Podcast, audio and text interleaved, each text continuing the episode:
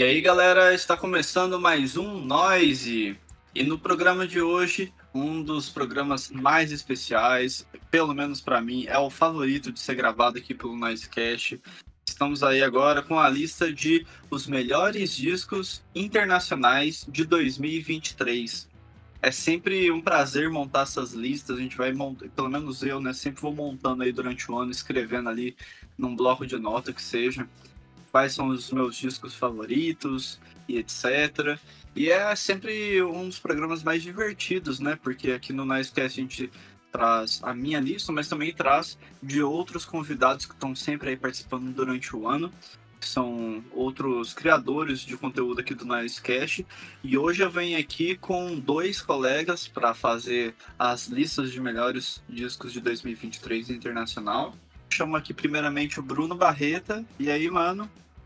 E aí, mano, como você está? Bom, particularmente eu tô muito animado para isso aqui, né? Parece que dá uma impressão que, que desde quando a gente começou a fazer isso esse ano, é, desde quando eu juntei aqui, né? Parece que tudo culmina nesse exato momento, Esse, essa parte que a gente finalmente expõe toda, todo o trabalho que é de juntar esses álbuns e músicas maravilhosas e dar um, uma, um certo exercício mental de pensar de como foi o ano na, no mundo da música, é, e, e acho que também principalmente pelo fato de que finalmente a gente pode expor um pro outro coisas que até provavelmente a gente compartilha, e eu tô muito curioso para saber o de vocês também. É verdade, cara.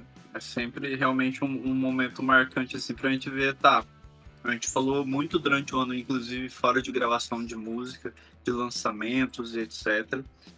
Mas conseguir trazer aqui, né, um programa hoje que a gente realmente vai passar nossas listas a limpo é um momento muito especial, muito divertido mesmo, principalmente pra mim.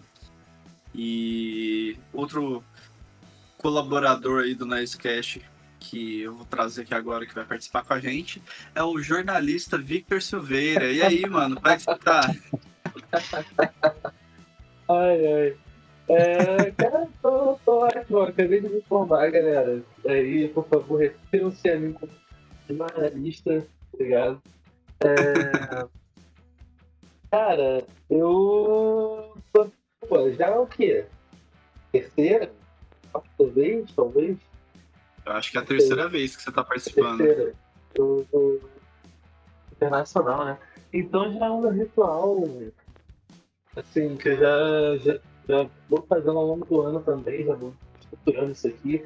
Eu fico muito animado pra gente expor a missão pro outro também, fazer descobertas e tal. É, e aí, às vezes, eu fico montando ali pensando, cara, Quando, vai, quando, quando ver esse, esse aqui nessa posição, ele vai, vai se surpreender. É, eu estou tentando bastante coisas, então é muito bom essa lista. Muito bom, cara. Bom, todos aqui do Noisecast provavelmente já sabem disso, mas caso você seja um ouvinte novo, eu peço para que você siga o arroba Noisecast Underline no Instagram. É lá onde a gente conversa melhor com os nossos ouvintes, com os nossos seguidores, além de sempre estar falando de lançamentos do mundo da música, de notícias da música, e é lá também que a gente sempre fala qual tema, qual artista vocês querem sugerir pra gente. Quando tem episódio novo, a gente posta por lá. Enfim, sigam lá para maiores informações e mais conteúdo sobre música pelo Noisecast. A gente também está no TikTok, só pesquisar Noisecast que vocês vão ver vários vídeos sobre curiosidades dos artistas que normalmente a gente já traz aqui no Noisecast.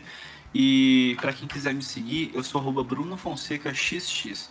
Bom, para quem acompanha o Noisecast aí pelas redes sociais, inclusive, provavelmente alguns nomes vocês já viram nos stories ou em algum vídeo que a gente acabou produzindo durante o ano. Então, acho que vocês acabam ficando realmente mais antenados por lá.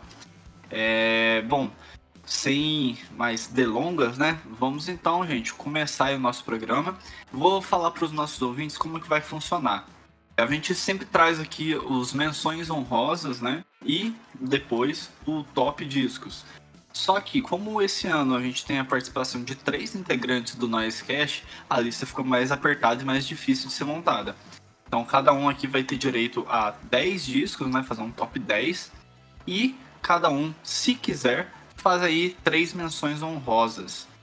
é, de discos que poderiam ter entrado no top dez, mas foi tanta coisa boa, né, que acabou ficando um pouquinho atrás ali, mas a gente precisa pelo menos é, citar, né, falando que é um grande disco, enfim, para vocês depois irem atrás. Vamos então começar, e ó, já vou fazer aqui uma justificativa, vamos colocar assim, que eu acabei roubando, desculpe, mas eu roubei, e eu acabei sabendo aí de, assim, não é que eu tava sabendo na verdade, é de discos que eu tinha certeza que os outros integrantes do Noise iam citar, eu falei, bom, eu acho que eu vou tirar esse aqui pra conseguir citar outro.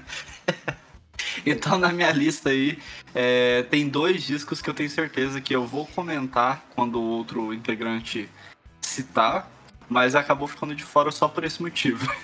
Salafrário. É.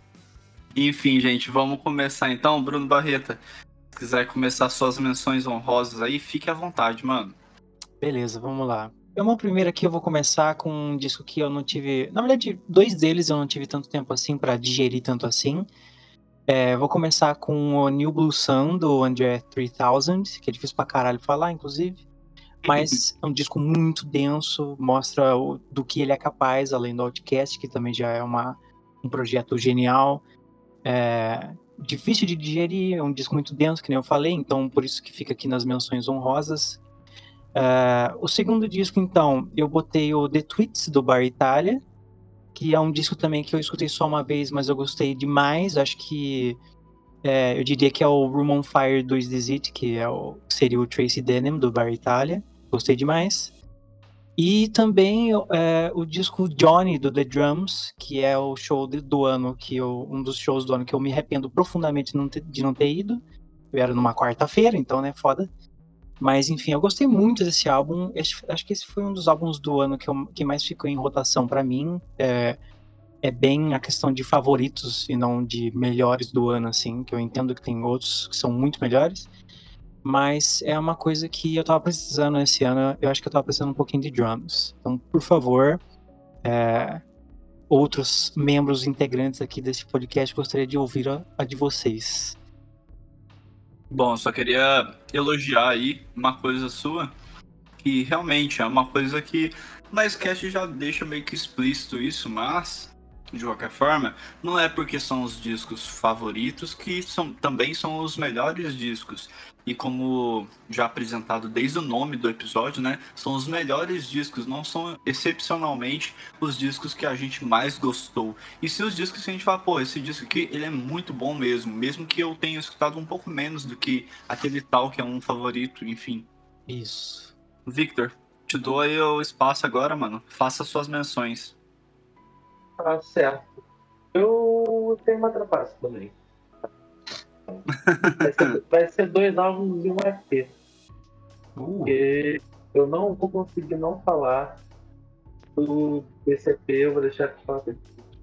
Primeiro, a primeira menção é Dog's Body, Body Watchers. É, que é um álbum, cara, que eu gosto muito da sonoridade dele. É Body Watchers, eu acompanho essa banda. Faz um tempinho, eu tava esperando muito pra sair esse álbum. Ele tem umas coisas que me agradam muito, ele tem músicas maravilhosas, assim, ele alterna, vai por um. Só que eu não escutei ele o suficiente pra botar ele na minha lista. Enfim, mas é, ele acabou ficando com as menções. Isso. É, e aí também queria mencionar um é, que tem gente aqui que eu sei que gosta muito, pra não dizer outra coisa, é, que é o cem mil Gags, do cem Gags, também é dos nossos horrores. É... Pô, cara, eles resolveram botar um pezinho no... nas trends de rock do final dos anos noventa, eles conseguiram, né? É... Juntar com aquelas coisas que eles já fazem, tipo, eu achei que ficou muito legal, achei que, tipo, renovou um pouco a imagem deles, assim, enfim. É... sonoridade, e mostraram que eles têm mais cartas na manga, além daquele super pop, aquela parada que eu já meio engessado, que veio que morreu cedo. É... E a minha noção honrosa de E P, cara, eu não, eu não tenho eu não tenho como não mencionar o E P do Maruha, que é o... eu não sei falar esse nome, Mac Mary, Mac Mary, sei lá, cara, é tipo... é uma igreja de mais cedo, pós-punk, é, raivoso, sax, é, assim, se eu não me engano são quatro músicas, e, são, e é tipo, é pedrada depois de pedrada, então, é, eu acho que essa banda tem um mega potencial de fazer um, um possível álbum do ano lá pra frente, então eu queria mencionar aqui. Bom, só queria mencionar aí, o Bruno acabou citando o disco do The Drums, né? Cara, o que eu tenho a dizer é, pelo menos, foi só um, um show deles aqui em São Paulo que foi só especial do Portamento. Ele até tocou, acho que uma ou duas músicas que não eram do Portamento, mas basicamente foi o show do Portamento. Triste. Então, assim... foi ótimo, mas não pegou a carreira inteira do The Drums, então acho que a chance deles voltar pra cá é grande. E realmente é um bom disco, tem uma música dele, que agora eu não vou lembrar exatamente o nome, mas ela fica mais pro final do disco, que eu achei ela muito boa e... enfim. E Victor, você falou aí do Maruja, né? Cara, eu lembro que você me indicou, eu fui atrás, adorei. E tem um amigo nosso aí que... ele não vai escutar o podcast porque ele não é muito dos podcasts, mas... que é o Nicolas, e ele acabou ficando viciado no Maruja. Ele depois ficou falando, velho, vocês acabaram com a minha vida depois que vocês apresentaram o Maruja. O grande Nicolas, ele gosta dessas paradas, né? Ele gosta desses, desses negócios esquisitos. Esses sons tortos, é. é. Eu diria que pra quem gosta de Black Mid e Black Country New Road, o Maruja pode ser uma ótima aí pra vocês conhecerem. E assim como o Victor, uma das bandas que eu estava mais curioso com o primeiro disco e que veio realmente das casas esse ano foi o Model Actress com o Dog's Body. É um disco muito foda, é basicamente a banda de Nova York, né? E assim, desde os lançamentos de E Ps e tudo mais, eu já estava gostando bastante do som deles. E acho que aqui nesse disco eles trazem um noise meio pós-punk, meio industrial, enfim, que são bizarramente fodas. Foi um dos discos esquisitos que eu mais escutei, com certeza, nesse ano. É, pô, tem várias músicas muito boas, tipo a dobradinha Crossing Guard e Slate, são tipo, de explodir a cabeça. E eu realmente não sei como Crossing Guard não entrou no meu top cem músicas do, do Spotify, porque eu escutei muito ela indo e voltando da faculdade. Não só ela, mas ela principalmente. E assim, eu acho muito legal como eles conseguem trazer uma leveza e intensidade quase que na mesma música, sabe? Então assim, tem tipo Amaranth, nem sei como é, como é que se fala, mas acho que é Amaranth. Essa música também é outra que eu fiquei, mano... que foda, finalmente tem um disco do Model Actress. Só não entrou realmente no top dez porque, velho, top dez é muito pouca banda pra gente que ouve muita música, né? Então, enfim, é uma grande menção honrosa. O segundo disco que eu vou citar aqui se chama Lucky For You, da banda Bully, que basicamente, né, é o trabalho que encabeça aí realmente a Alicia Bognanu. E, assim, eu diria que as... assim, a pegada da banda é meio power pop, que traz bem a energia do Weezer e do Green Day no início de carreira. Mas, como vocês viram, né, é uma mulher no vocal, e eu acho que ela consegue meio que trazer essa energia, só que sem soar datado. E isso já vem de alguns discos, né? É, inclusive o anterior deles, que é o Sugar Egg. Ele tem uma produção um pouco meio noventista, meio lo-fi, sabe? Em alguns momentos. E aqui no Lucky For You, ela foi no contrário. Ela acabou ficando com uma sonoridade que lembra muito os anos dois mil, assim, sabe? No quesito de qualidade de som. E além disso, ela consegue trazer na, na simplicidade, né? Que tem o power pop, assim, músicas que são pegajosas, mas que não são sempre a mesma coisinha. Ela consegue variar bastante o som, enfim. E, por exemplo, assim... tem uma música lá que chama Hard to Love. É uma música simples, mas o baixo e o refrão que essa música carrega são incríveis. Além, por exemplo, da música que ficou até bombada assim, na, na internet, assim, que tem a participação da Soccer Mommy, né? É, a Lúcio é muito boa e, pô, eu que acompanho o Bunny desde o seu primeiro disco lá de dois mil e quinze, fiquei muito feliz mesmo com esse disco. Tem várias músicas muito boas, não entrou no top dez por muito pouco, porque realmente aquele disco você vai... Quando você não tá fazendo nada, mano, coloca esse som que ele vai dar uma animada no seu dia, enfim. E a minha terceira e última menção honrosa vai para um disco aí que tá saindo em tudo que é lista de melhor disco do ano, ou top cinco pelo menos, que é o The Record, da Boy Genius. Queria dizer que realmente é incrível como os americanos foram conquistados pelas Boy Genius. Você pega as listas lá de fora, é bizarro como sempre tá nas primeiras posições. Sim. e, e o The Record é um belo disco indie cancioneiro, vamos colocar assim, sabe? Tem umas letras muito interessantes, porque realmente, né, as três integrantes do Boy Genius são mega compositoras aí, que realmente fazem letras muito boas, e a forma de descrever as coisas elas fazem muito bem. E, por exemplo, tem a Emily I'm Sorry e True Blue, que são mais tristinhas, tem Satanist e vinte dólares, que são mais animadas e tal, mas o hit Not Strong Enough foi uma música que até saiu no meu, nas músicas mais executadas do meu ano, porque realmente é, Not Strong Enough é uma música pô, pop boa e muito pegajosa, assim, eu gostei demais dessa música. Enfim, realmente não entrou no, na, na, nos top dez, porque os outros discos são mais incríveis, mas ainda assim, realmente, eu concordo com a maioria das pessoas, é uma bela, um belo disco aí das Boy Genius.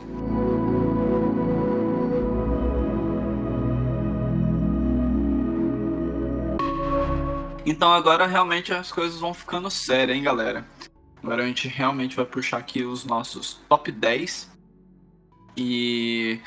acho que agora realmente a gente pode ter um pouquinho mais de espaço aí para cada um falar um pouquinho melhor sobre a, as escolhas, né, desses discos que nos impressionaram e nos pegaram tanto aí durante esse ano. Então, Barreta, fica aí com você. Qual é o seu décimo lugar, mano? É, eu vou começar então com o meu lugar de número dez, um disco que eu até acho que eu cheguei a comentar com você, Bruno, que me surpreendeu bastante, que é o disco do Bedroom, que chama I Don't Know.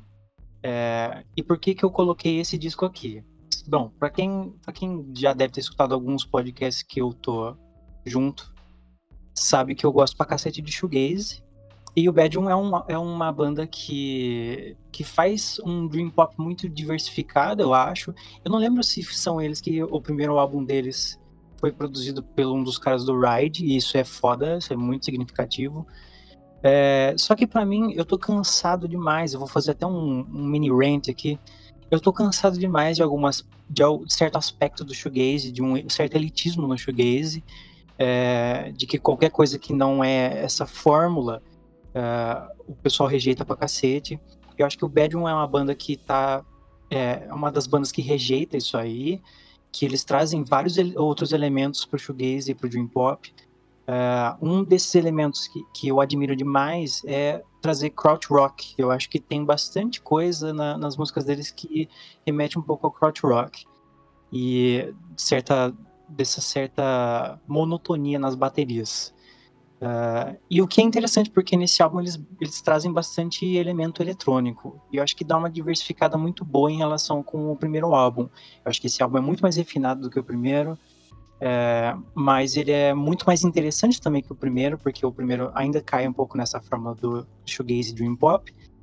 E também uma coisa que não é muito característica desses gêneros que eu citei, que é uma tensão a mais no vocal. E eu gosto muito do vocal do cara do Bedroom, porque me lembra bastante o Thom Yorke. Então, enquanto eu tava escutando, eu ficava pensando, tipo, porra, eu não preciso imaginar o que seria, como seria se o Thom Yorke cantasse numa banda que tem uma abordagem mais shoegaze, mais dream pop, porque era muito parecido. E foi uma certa parada é, egoísta de pensar isso aí, mas que funciona muito para esse álbum. Eu acho que é um álbum que corre muito bem, é, acho que é cerca de quarenta minutos aí que são muito bem uh, manipulados e muito bem executados. Esse é o álbum de número dez, meu. Ah, mais uma coisa. É, eu vou também fazer alguns destaques de música que eu acho que quem não conhece deveria escutar de, de, de cada álbum. Então, desse álbum, o I Don't Know the Bedroom, eu, eu falaria que o destaque é Pulling Stitches. Cara, você citou coisas aí que eu entendo perfeitamente sobre o Bedroom.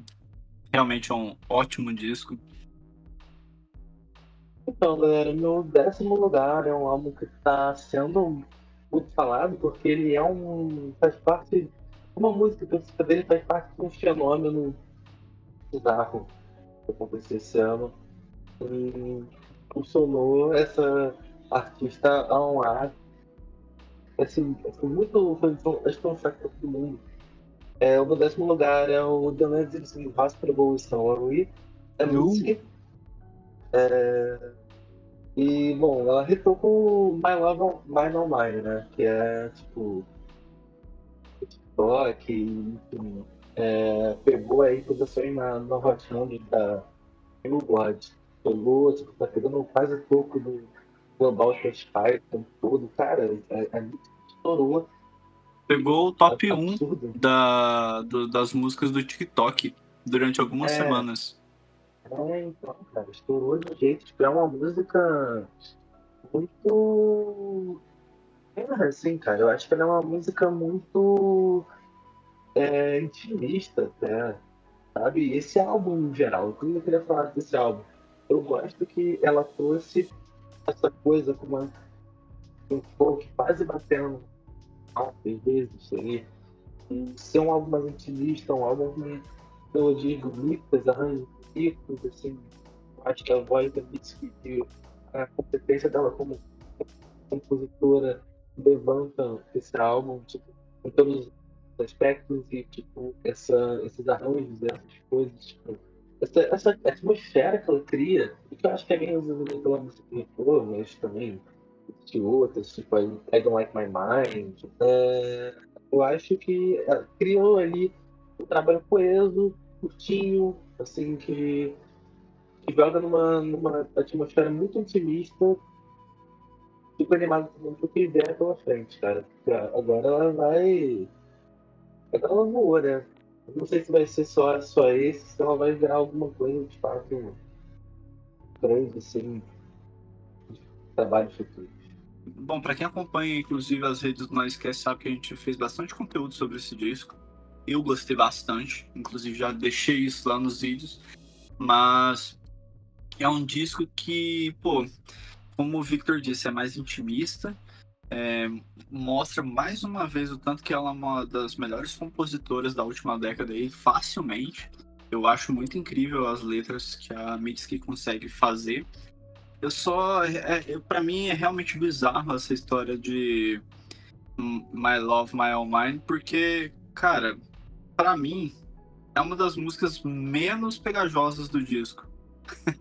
Mas fico muito feliz que pegou muito aí a galera em geral, né? Não à toa, tá com mais de trezentos milhões de plays hoje no Spotify. E é a música mais executada dela atualmente, pelo menos no Spotify. Mas, pô, tem várias músicas desse disco que são incríveis. I Don't Like My Mind, I'm Your Man. Pô, são outros belos exemplos. Enfim, de qualquer forma, belo, belo disco aí da, da sua escolha, Victor. É, eu, eu conheço muito pouco de Mitski, inclusive eu preciso confessar que eu preciso fazer um intensivão de Mitski qualquer dia desses, porque eu lembro, acho que eu já deve ter citado no podcast que eu assisti o show da Mitski no telão do, do palco, que ia ser o show do Arctic Monkeys no primavera do ano passado, e ela tem uma energia inacreditável, eu achei incrível escutar.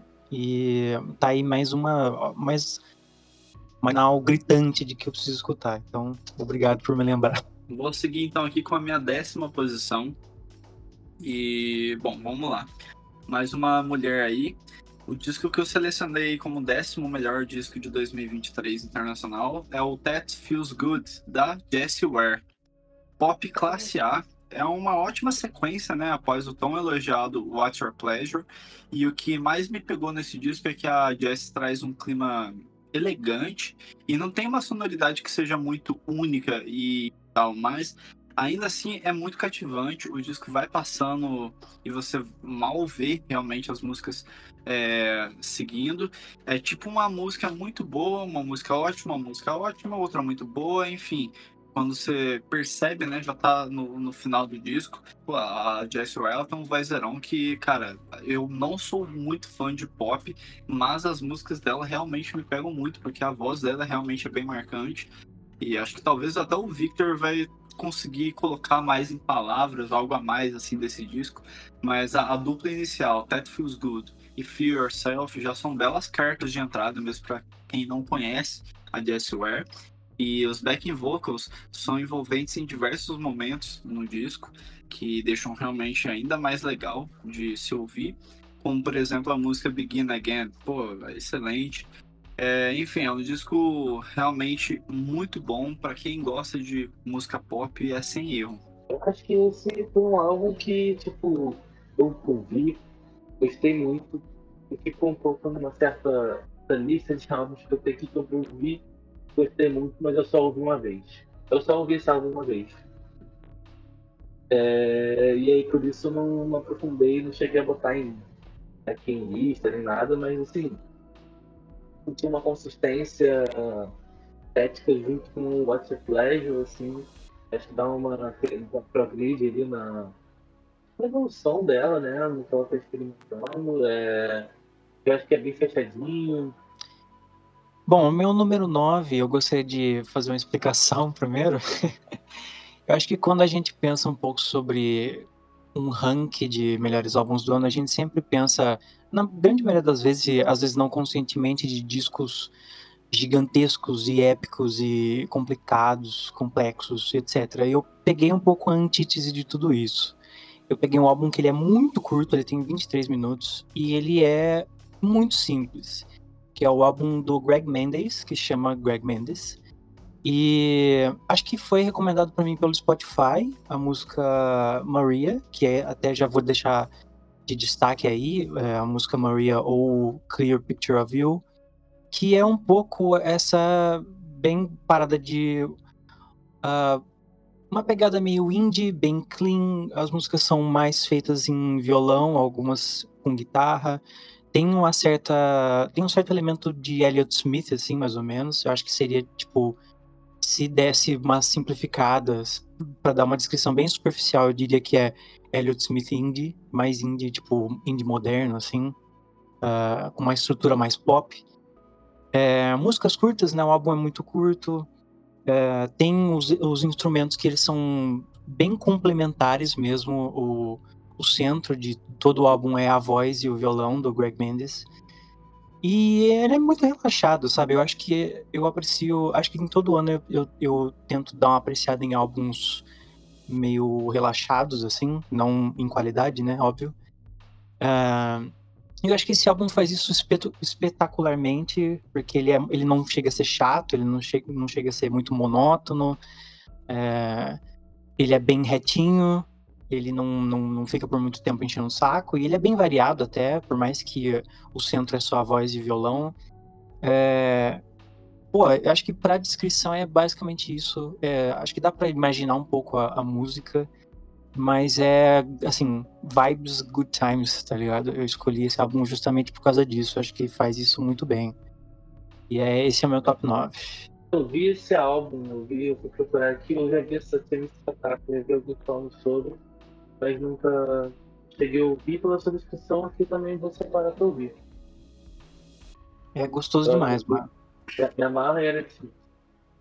É, é, eu também. Bom, eu não ouvi esse disco, é um dos discos que eu estou já anotando aqui pra dar uma atenção e entender melhor aí, e, e logicamente tentar curtir assim como os meus companheiros. Meu nono lugar, gente, é de uma banda que tem uma história bizarra, assim, é... mas eu quero destacar justamente o álbum que vem depois da história bizarra, que não é exatamente o que está em foco quando a gente fala deles, mas é um álbum que eu gostei muito, não tem ninguém destacando muito ele, que eu queria falar, que é o Fear That Matters. E, e, bom, é uma banda que surgiu ali na... no final dos anos noventa. Eles tocavam só pra eles, tipo, vendiam pouquíssimos C Ds, tocavam pra quase ninguém, tipo, era uma coisa muito ali local. Quando ela morreu, a galera viveu a vida deles, e depois, quando voltou, tipo, alguém achou um C D deles numa loja, e aí esse C D, levou esse C D na... botou num... não lembro se foi no Fortran, no Reddit, o negócio viralizou, Fortran. E aí, tipo, foi no Fortran, né?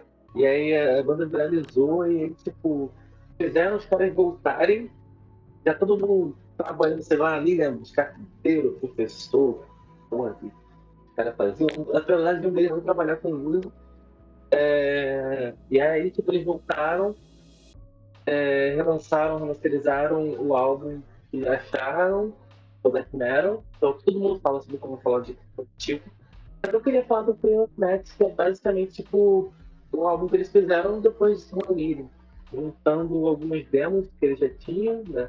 É, as coisas que eles fizeram naquela época que eles começaram, com alguns demos novos que, sim, me remetem a um pouco a Tame Lips, sabe? É, tem uma questão meio, uma coisa meio eletrônica, uma pegada beatbox melancólica dessa época, anos noventa, mas meio conceptualizada, assim. É, um pouco de Portal Service, é, uma coisa do tipo, e entre essas músicas, assim, eu queria, eu, eu acho que ainda vale a pena é, ver o trabalho novo deles, apesar de não, não, não, não ter tanto destaque. Eu queria destacar a Gwen Evans, esse álbum, que é um, basicamente uma música um pouco mais, até, uma música grandiosa, assim, é, foi bem interessante. Porra, eu tenho que confessar aqui que eu me sinto um idiota do caralho agora, porque eu escutei esse álbum, eu gosto muito do Pantico, eu acho que Death Metal, sei lá, mano, eu devo ter escutado umas mil vezes na minha vida, e eu, eu achei que esse álbum tinha sido lançado ano passado. Eu acho que quando, quando seu relógio funciona a partir do semestre universitário, parece que o semestre passado era outro ano, tá ligado? Então acho que era é, por isso. Sim. Mas eu gostei desse álbum também, acho que eu deveria até falar que de menção honrosa, mas eu esqueci. Puta que eu pariu, mano. Mas sim, eu concordo plenamente com tudo que você falou. Acontece, cara. Eu tô perdido no tempo também. Tô perdido pra caralho. Quem tá no meio de uma faculdade sabe do que a gente falou agora. É, cara. Enfim, é... eu confesso que eu não fui atrás desse disco, porque realmente não é um âmbito é, de gênero musical assim, que eu conheço tanto, então eu até acho que o Victor deve ter me mandado alguma coisa sobre isso, deve ter escutado, mas eu nem me lembro, então realmente eu não tenho muito a dizer. Então, gente, eu vou seguir agora aqui com a minha nona posição. E eu acabei aqui selecionando mais um disco que, pra quem é fã do Noise Cat, vai falar, oxi, Bruno tá mudado, mas não é. Como a gente já falou, melhores discos não significam os favoritos, e eu diria que esse daqui ainda assim é um dos favoritos mesmo, porque eu escutei muito durante esse ano. É, o disco que eu selecionei como nono colocado é o Variables, do Alpha Mist. É, Variables é realmente um disco de jazz variado. Em momentos ele vem com um jazz rap, vai pro samba jazz, volta para uma pegada mais clássica do gênero e principalmente na segunda metade do disco se torna um jazz fusion muito bom. E assim, logicamente pelas mudanças dentro do jazz, vocês percebem que é um disco com bastante repertório diferente e é bem envolvente, te faz embarcar fácil, ele é bem coeso e... quando você realmente fala, ah, deixa eu ver aqui, se tá acabando o disco, você vê que, mano, já tá tipo na penúltima música, e caramba, velho, eu nem senti o disco rolar tanto assim. E o Alpha Mist arrasou demais pra mim. Os grandes destaques vão pra, mais pro baterista e pro trompetista que estão nesse disco, que são muito bons. Mas é claro também, né, no Alpha Mist, que toca piano, e inclusive, só pra que todos saibam, ele é britânico, né, e... assim, tem músicas espetaculares nesse disco e eu nem sei quantas vezes que eu escutei. Eu escutei muitas vezes indo pra, pra faculdade, e também quando eu tava, tipo, querendo só uma música pra meio que passar de boa os, os tempos e tudo mais, né? Então, assim, Aged Eyes, por exemplo, é uma música que eu adorei. Também gostei muito de The Gist, Forward, que abre o disco, são ótimas. Enfim, recomendo demais vocês aí que gostam de um jazz, que você gosta de um trompete, de um piano em destaque. Acho que o Alpha Mist consegue trazer isso de uma forma bem legal. E, assim, eu, pelo menos, adoro jazz rap. Então, esse disco aí tem algumas músicas sensacionais para quem gosta de, disso daí também. Pô, eu, eu gosto de jazz, hein? Insira aqui um meme do, do B-Movie, mas eu gosto de jazz. Eu, só que assim, eu tenho um pouco até de vergonha, porque eu não vou atrás de jazz novo. Eu não escuto muito jazz novo. Eu acho que é uma coisa que eu preciso dar, uma coisa que eu preciso corrigir. Tá? Eu acho que é um bom ponto de entrada, então. Eu, eu fico muito parado no tempo com o Miles Davis, mas que eu gosto pra caralho, inclusive. O Beaches Brew é muito foda. Mas fica aí a, a sugestão, com certeza que eu vou, eu vou escutar. Conheço pouco do jazz mais atual, assim, mas o pouco que chega em mim eu tento escutar sempre que possível, e Alpha Mist, pô, foi tão bem notado por mim esse ano que acabou saindo no top dez. Eu não conhecia assim também, é, eu guardei aqui pra olhar, porque eu amarro em jazz, eu preciso, preciso de jazz mesmo pra estudar, pra fazer umas coisas um pouco um pouco mais pra atenção, pra relaxar mesmo, então, tipo, isso é bom.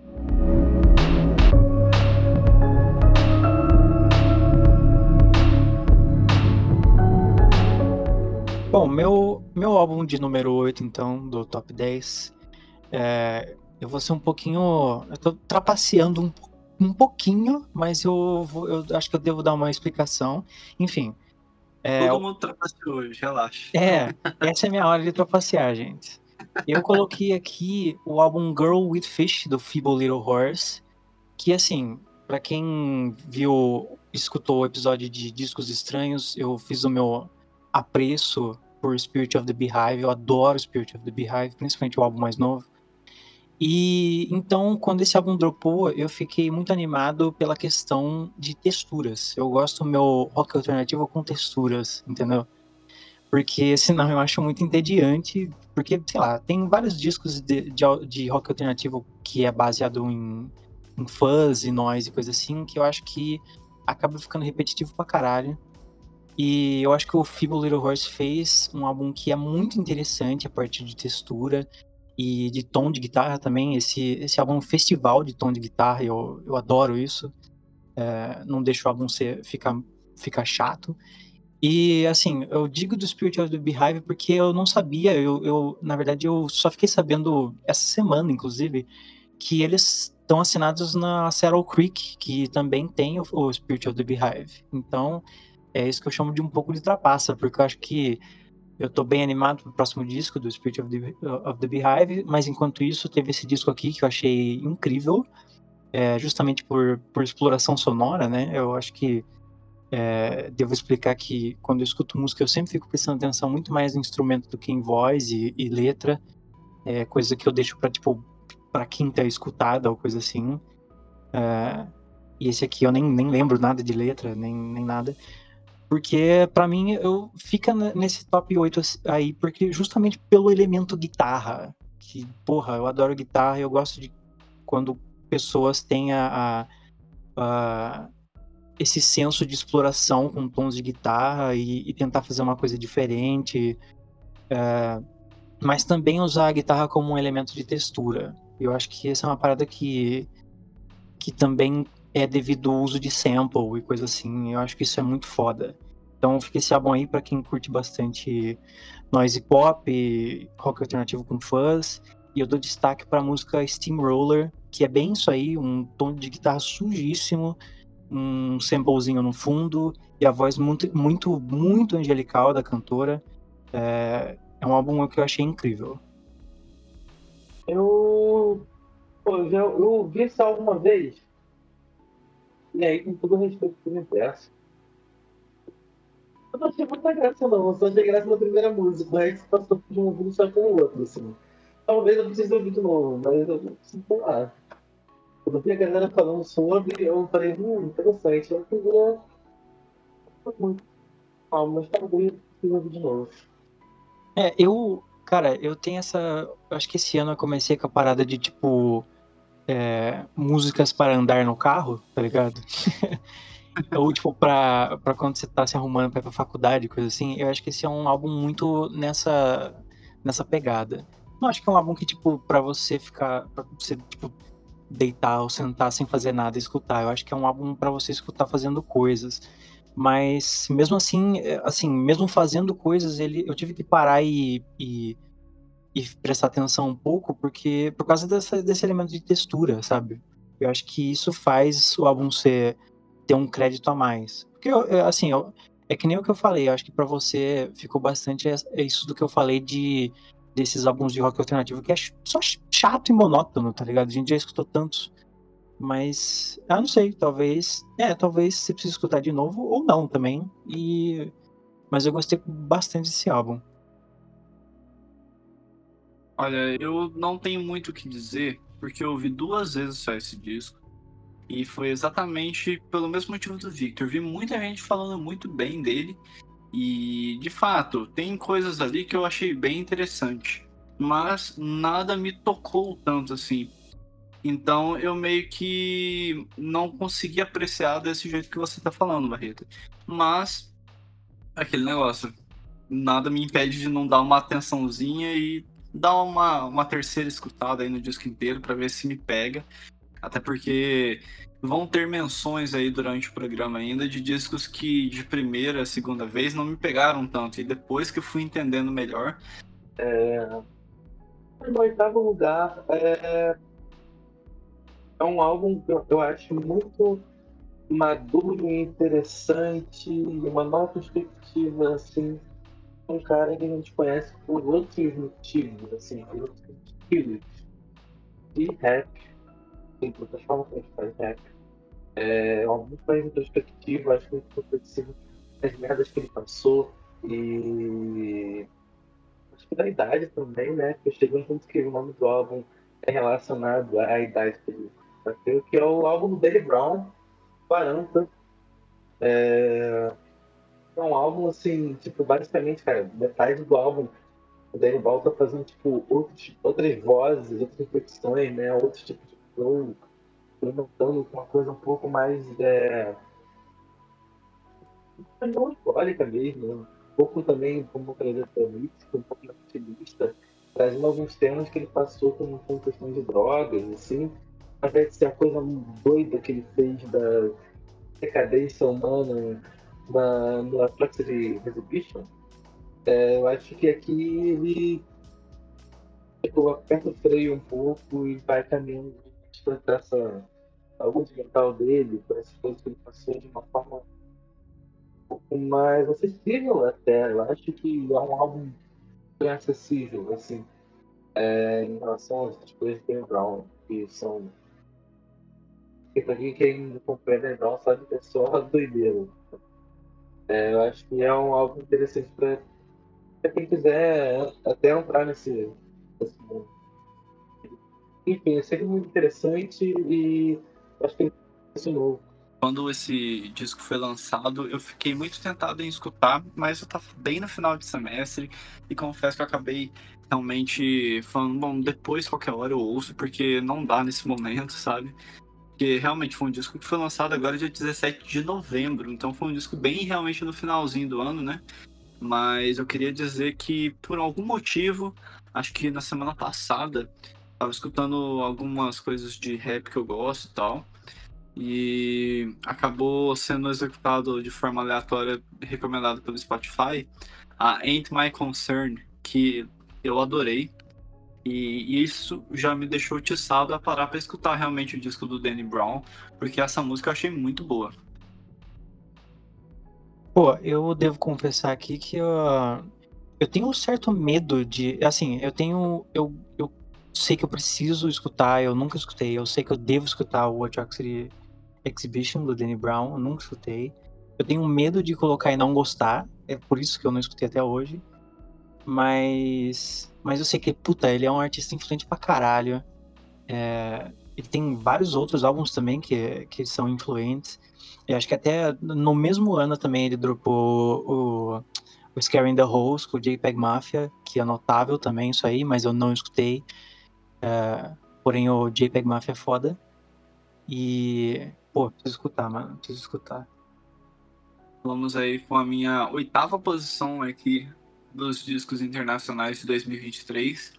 E agora eu venho com, eu diria que a primeira novidade, né? Vamos colocar assim, eu sempre gosto de colocar novidades, e não porque ah, é legal dar atenção para as músicas novas, e sim porque a banda é tão boa que, mesmo sendo uma banda iniciante, assim, vamos colocar assim, né? É... merece totais atenções. E se bem que nem é tão nova assim. Tô falando aí do disco Strange Disciple, do Nation of Language, uma banda do Brooklyn, né, Estados Unidos, que, na minha opinião, é um trio que poderia facilmente ter nascido da junção de New Order e Depeche Mode. Pra mim, é meio que um filho que essas bandas fizeram, mesmo sendo americana, né. É, não à toa é uma banda que tem conquistado mais o público britânico do que o público americano. E sobre o som, os maiores destaques não tem jeito, acaba sendo realmente sintetizadores e baixo. Aidan Noel é uma mulher e ela é quem comanda os sintetizadores em geral, mas o Ryan Richards, que tem um vocal muito marcante assim, sabe, às vezes vai pra guitarra, outra hora vai pro synth, mas o que realmente me marca nele é realmente a voz. A voz dele é muito... é tipo a sensação que o Bruno Barreta teve com o vocalista do Bedroom. É, o Ian, pra mim, ele tem uma voz muito única, assim, sabe? Que eu não, não sei nem dizer qual que vocalista cantando diferente poderia ser. Mas é uma voz que me marcou muito. Eu gosto muito da voz dele, sabe? O jeito que ele explora a voz. E acho que se evidencia isso quando os sintetizadores acabam virando parte fundamental na climatização e camada sonora do disco. É... Acontece que o baixista Alex conseguem algumas faixas também puxar um pouco o protagonismo. Então, uma coisa que poderia soar repetitivo por sempre o sintetizador tá em destaque, o baixo consegue dosar muito bem isso, né? E o disco tem quarenta e quatro minutos, então assim, é um disco longo, mas juro pra vocês, não canso o vídeo. Eu acabei de citar ali, né, do Feeble Little Horse, que tem vinte e seis minutos, é quase duas vezes esse disco. Mas o Strange Disciple realmente traz as ambiências que precisam, assim, para você nem ver esse tempo passar. Se a pessoa gosta de indie pop, synth pop, pós-punk, mais dançante, né, tipo New Order e tal, eu aposto demais que vai gostar desse terceiro disco do Nation of Language. É, Too Much Enough ficou no repeat aqui por muito tempo. Stubborn Still e Spare Me the Decision.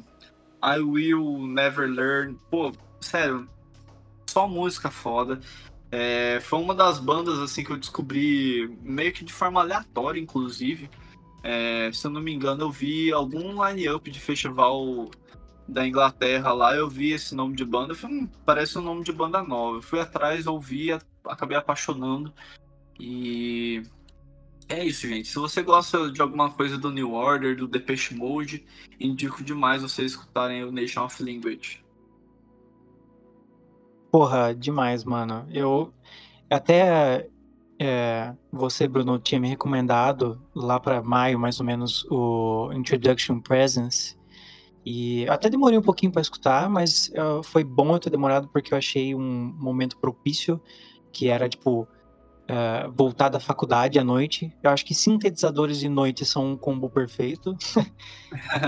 E, mas aí, ainda não tinha dropado esse álbum, e eu acho que eu acabei nem... Puta, eu, eu esqueci que os caras iam lançar um álbum esse ano. Mas é, dado o, eu ter gostado bastante do Introduction Presence, eu vou dar uma escutada nesse aí também. Sim, cara, vale muito a pena. O Introduction Presence realmente foi o disco que eu acabei conhecendo eles, e por isso que eu fiquei de olho na banda.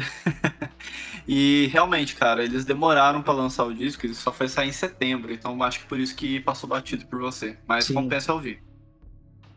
Meu álbum de número sete, então, é, é dedicado a um fenômeno underground que caiu na, na graça da, da molecada indie, é, que foi quase um presente de aniversário, inclusive, veio um dia antes do meu aniversário, uh, no dia dezenove de maio, que eu cheguei até a citar aqui, mas pra mim é, é o Is This It do... Não, tô brincando, mas assim, exagerando, mas eu, eu acho que foi um certo fenômeno, que é o Tracy Denim do Bar Itália. É... Eu imagino que tem algumas pessoas que acham esse disco meio superestimado, mas eu gosto muito da simplicidade dele. É, é até difícil categorizar muito bem o estilo de, de música que os caras fazem, porque eu, pra mim é tipo, eles pegam tudo de bom que aconteceu nos anos noventa e eles estão fazendo agora.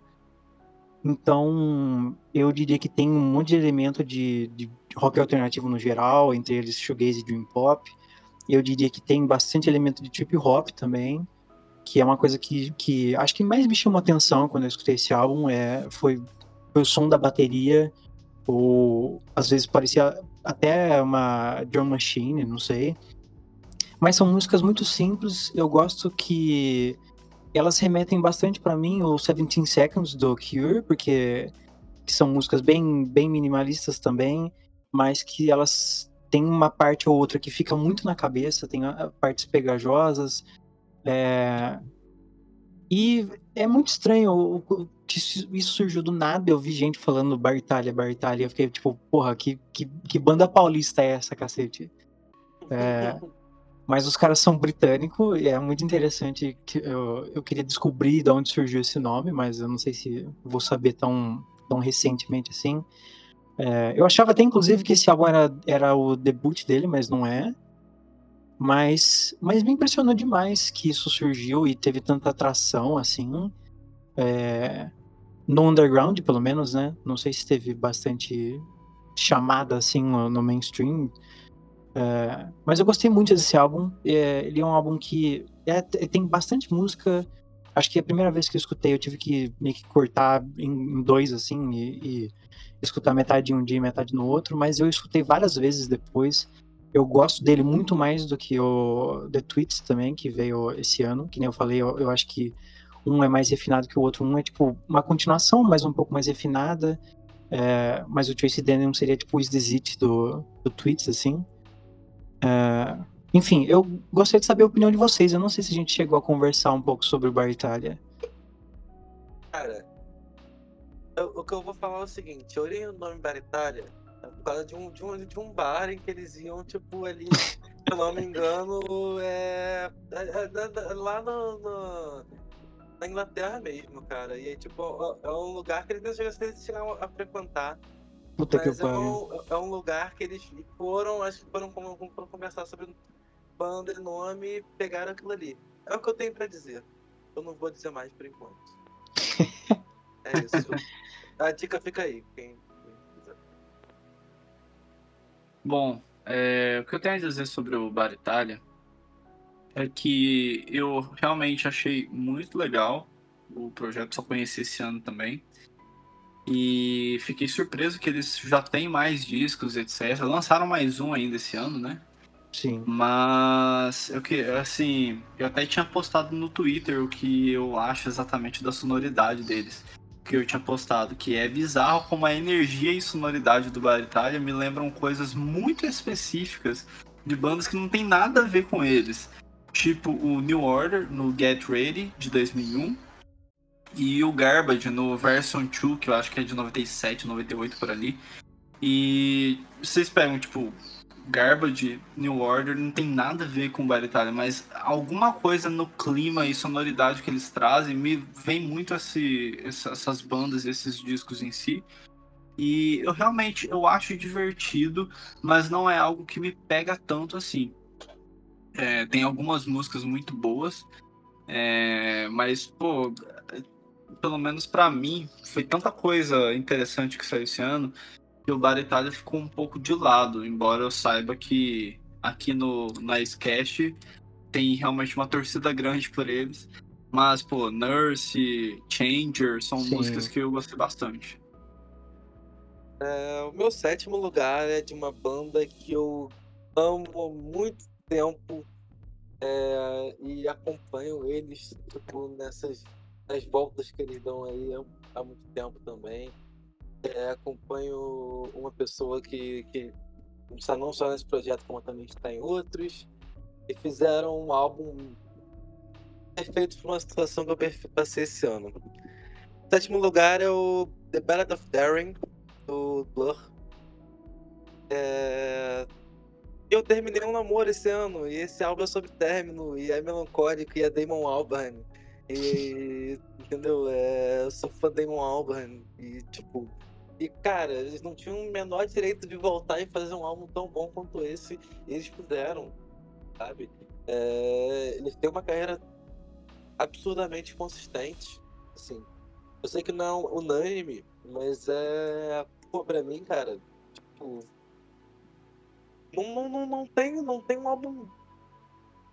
médio, assim, eu poderia até dizer um álbum um pouquinho mais médio, mas enfim, não, não veio o caso. Eu acho que eles vieram com esse, trazendo uma coisa diferente, assim, é, não batendo tanto em nostalgia. Eles fizeram o que eles queriam fazer, e é um álbum tão reflexivo e é um álbum tão sensível. É, eu, que eu, porra, já chorei com ele algumas vezes, assim, na situação que eu tava passando. É, é um álbum que, que me deu um certo abraço nesse sentido, junto com outros também que eu vou falar mais lá por cima.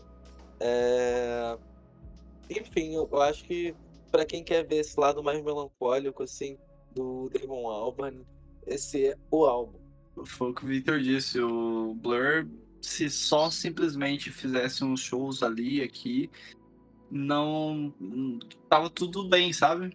Mas eles decidiram trazer um belo disco que já foi dissecado aqui no Nicecast. Então, caso você que tenha interesse no Blur, procure aí Dissecando Blur, que provavelmente vai aparecer na nossa plataforma de áudio os programas que o Nicecast trouxe aí sobre ele. Ó, o que eu tenho a dizer é que eu não, não, não, não ligo muito pro Blur. É, eu escutei metade desse álbum, eu gostei um pouco. Então acho que fica na, na parada do tipo, eu preciso escutar de novo esse álbum e, e... De novo não, eu preciso escutar inteiro, né, primeiro. E depois de novo, talvez. E aí a gente conversa. Você só ouviu isso? Ele falou que não liga tanto pra Blur. Expulsa ele, por favor, aí, cara. Talvez ele só não escutou o disco certo ainda. Pô, eu só, eu só vou dizer que, que assim, pô, assim, eu acho que é uma parada de, de que eu realmente nunca peguei pra escutar.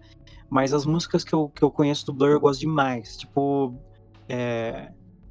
caralho, aquele do Magic Whip eu gosto demais, mano. Eu esqueci o nome agora. É Ghost Ship, mano. Eu curto demais essa música. Puta que pariu. Enfim, é, é isso. Meu relacionamento com o Blur. O sétimo colocado é o de nome gigantesco, então peço para que apenas aguarde eu falar o nome. É Praise the Lord who chills but which does not consume, or simply hot between words. Disco do Ives Stummer, Ives Stummer, não tenho certeza como se pronuncia até hoje, mas é de um dos artistas mais incríveis que eu já ouvi. É, o Stummer, ele acabou ficando muito... bem requisitado para mim no disco anterior, né, o Heaven for a Tortured Mind, e pô, finalmente chegou a sequência desse grande disco, né, que para mim acho que foi um dos discos que mais envelheceram bem nos últimos anos.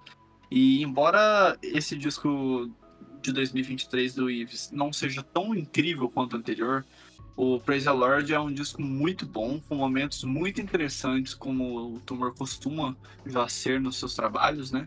Seja ao usar de forma bem interessante o sample de To Be Aggressive do Faith No More em Operator, ou mais uma bela música onde ele chama uma voz feminina para somar com a sua, que é a música Love the Sewer, que é de fato um dos grandes momentos para mim do Praise the Lord. E o Ives Stummer, ele...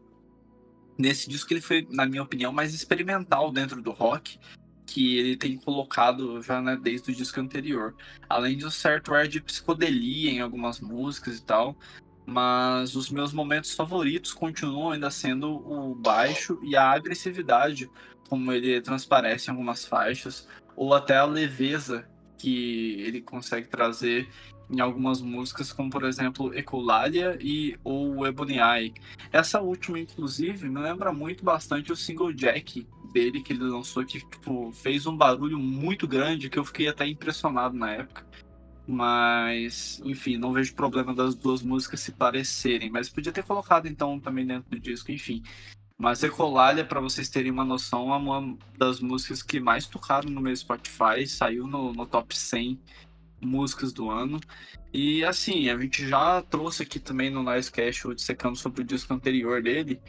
Então, caso vocês não conheçam muito bem o Stummer, eu recomendo demais para que ouçam o anterior ou esse mesmo, que são ótimos discos. Eu realmente ouvi demais aí o, o disco do Ivo Stummer, não à toa saiu no meu sétimo lugar. Cara, eu gosto muito do, do álbum anterior, certo? É, também a gente já comentou bastante. É, e eu, quando eu ouvi esse novo pela primeira vez, eu achei médio. Aí depois eu ouvi de novo, eu achei um pouco mais legal, e aí foi crescendo, assim. Não sei se ele cresceu a um potencial, acabou não dando tempo de entrar na lista aqui. Mas eu gosto dele cada vez mais e acho que ele é o álbum mais consistente dele. Assim, porque tem algumas músicas do álbum anterior, acho que a gente já teve essa discussão, né? Eu não, eu não vou tanto com a cara assim, quanto outros grandes destaques. Esse eu acho mais equilibrado, assim. Gosto das coisas por, por igual. É... Enfim, é um, é um bom álbum que eu acho que eu tô gostando cada vez mais. Pô, cara, eu curto pra caramba o Heaven for a Tortured Mind, só que esse aí, eu não sei se eu tava com, com fone merda ou dia ruim, sei lá, e não, não virou muito pra mim. Eu achei que era só, tipo, uma, uma certa extensão do último álbum. Mas eu sei que ele é um puta cara talentoso pra caralho, eu acho que até a gente já chegou a conversar que ele seria um... uma boa chamada para festival aí, acho que seria, ele caberia fantasticamente num Primavera Sound da vida. E aí, nesse caso, eu teria que escutar de novo esse álbum e dar a devida atenção. Mas até lá, sei lá. Pode seguir aí com a sua, sua top seis agora, né? É isso.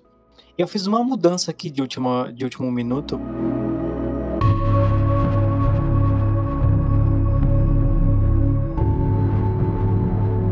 Por enquanto, eu vou, eu vou defender esse álbum como eu defenderia um T C C, e aí eu peço desculpa pelo tópico sensível, Victor.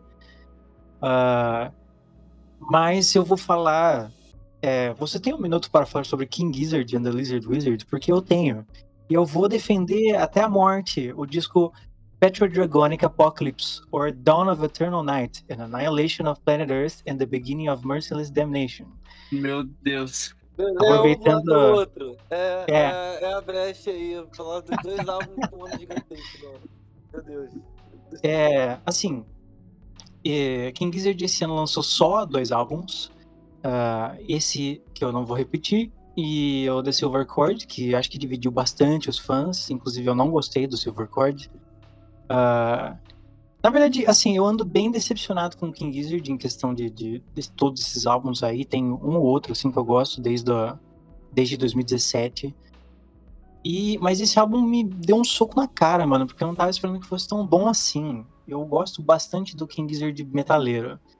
E acho que pra credibilidade dos caras, eu preciso falar que, assim, quando eu, na minha formação do jovem é, teenage Riot na minha cabeça, eu era um jovem metaleiro, eu era um, uma criança rock wings das ideias, e então eu gosto ba- gostava, acho que ainda gosto bastante de metal, então eu digo que isso deve servir pra alguma coisa, porque eu acho esse álbum muito foda sendo um álbum de metal. Eu acho que o Infest the Rat's Nest é um bom álbum de metal, mas eu acho que o Petrodragonic, ele é mais o melhor álbum de metal do King Gizzard, eu acho que ele tem mais identidade da banda. É, ele também não cai muito em clichê, eu acho, que o Infest the Rat's Nest eu acho que cai um pouco. É, por exemplo, pra mim, acho que assim, tem a música stoner, tem a música thrash metal e etcétera do Infest the Rat's Nest. Eu acho que se tem mais uma coerência entre as músicas, uh, o tema também é a, a bizarrice sci-fi do King Gizzard, pró meio ambiente. uh, que é muito bom, inclusive, muito foda, eu adoro. E, e acho que traz muito mais o caráter da banda pra isso aí.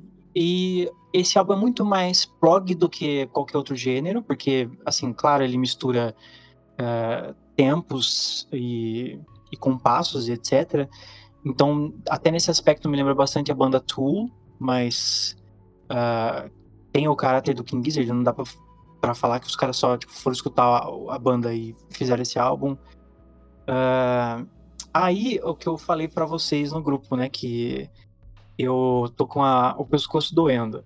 E eu fui ver, quando eu vi a review do Pitchfork desse álbum, que eles deram uma nota até meio bosta, uh, a pessoa que, que fez a review falou que... basicamente falou que não era metal o suficiente pra balançar o pescoço. E eu tô com uma puta dor de, ca... dor de pescoço porque eu literalmente bati a cabeça pra cacete escutando esse álbum. Eu achei esse álbum muito bom pra isso. Então eu acho que é a hipocrisia dos caras. Eu acho que, que nem eu, eu dei meu argumento do, do Ives ou Ives Tumor. É, esses caras deveriam dar a devida atenção pra esse álbum. É... E foi isso, eu queria que o King, que o King Gizzard voltasse um pouco nessa característica deles, assim, de um pouco mais de identidade deles, e não fazer um álbum que é só alguma, algum motivo, sabe, um gimmick, assim, que eu acho que esses últimos álbuns foram mais ou menos assim, e esse álbum tem bastante a identidade deles que eu sinto bastante a falta, e eu acho que ele é um bom álbum de metal também, inclusive. O destaque que eu dou é a música Dragon, que tem nove minutos, mas ela foi a causa da minha dor de pescoço, então fica aí como recomendação. Cara, eu gosto muito da, da evolução dessa questão meio... Da, da, das idas deles pro metal, né, também. Eu acho que se o... esse realmente tem um gênero mais definido, uma coisa mais progressiva, uma coisa assim... que eu acho bem interessante, eu acho que, tipo... eles estabeleceram, tipo, um, todo um conceito ali em torno dessa parada que tu falou. É, fazendo algumas metáforas, né, com essa coisa dos, do petróleo, dragões, e, enfim, é, que eu acho muito divertido, eu acho muito maneiro com essas emoções deles. É, eu gosto muito de, de basicamente, toda, toda música tem alguma partezinha assim que eu me lembro bem e fico pensando...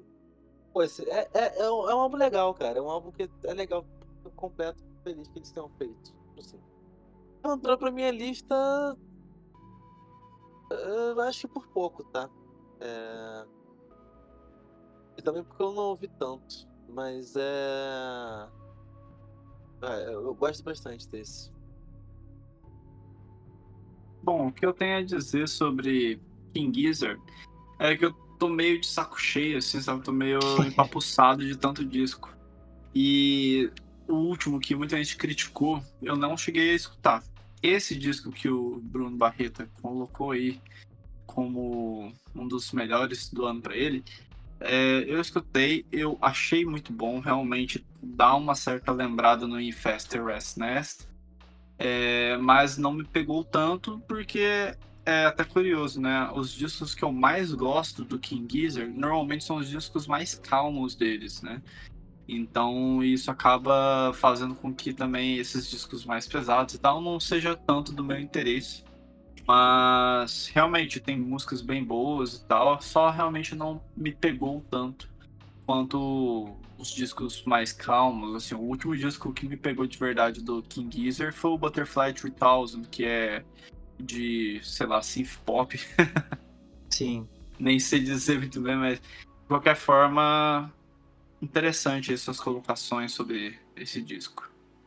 Eu, o que eu falo é, tem King Gizzard pra todo mundo. Com certeza.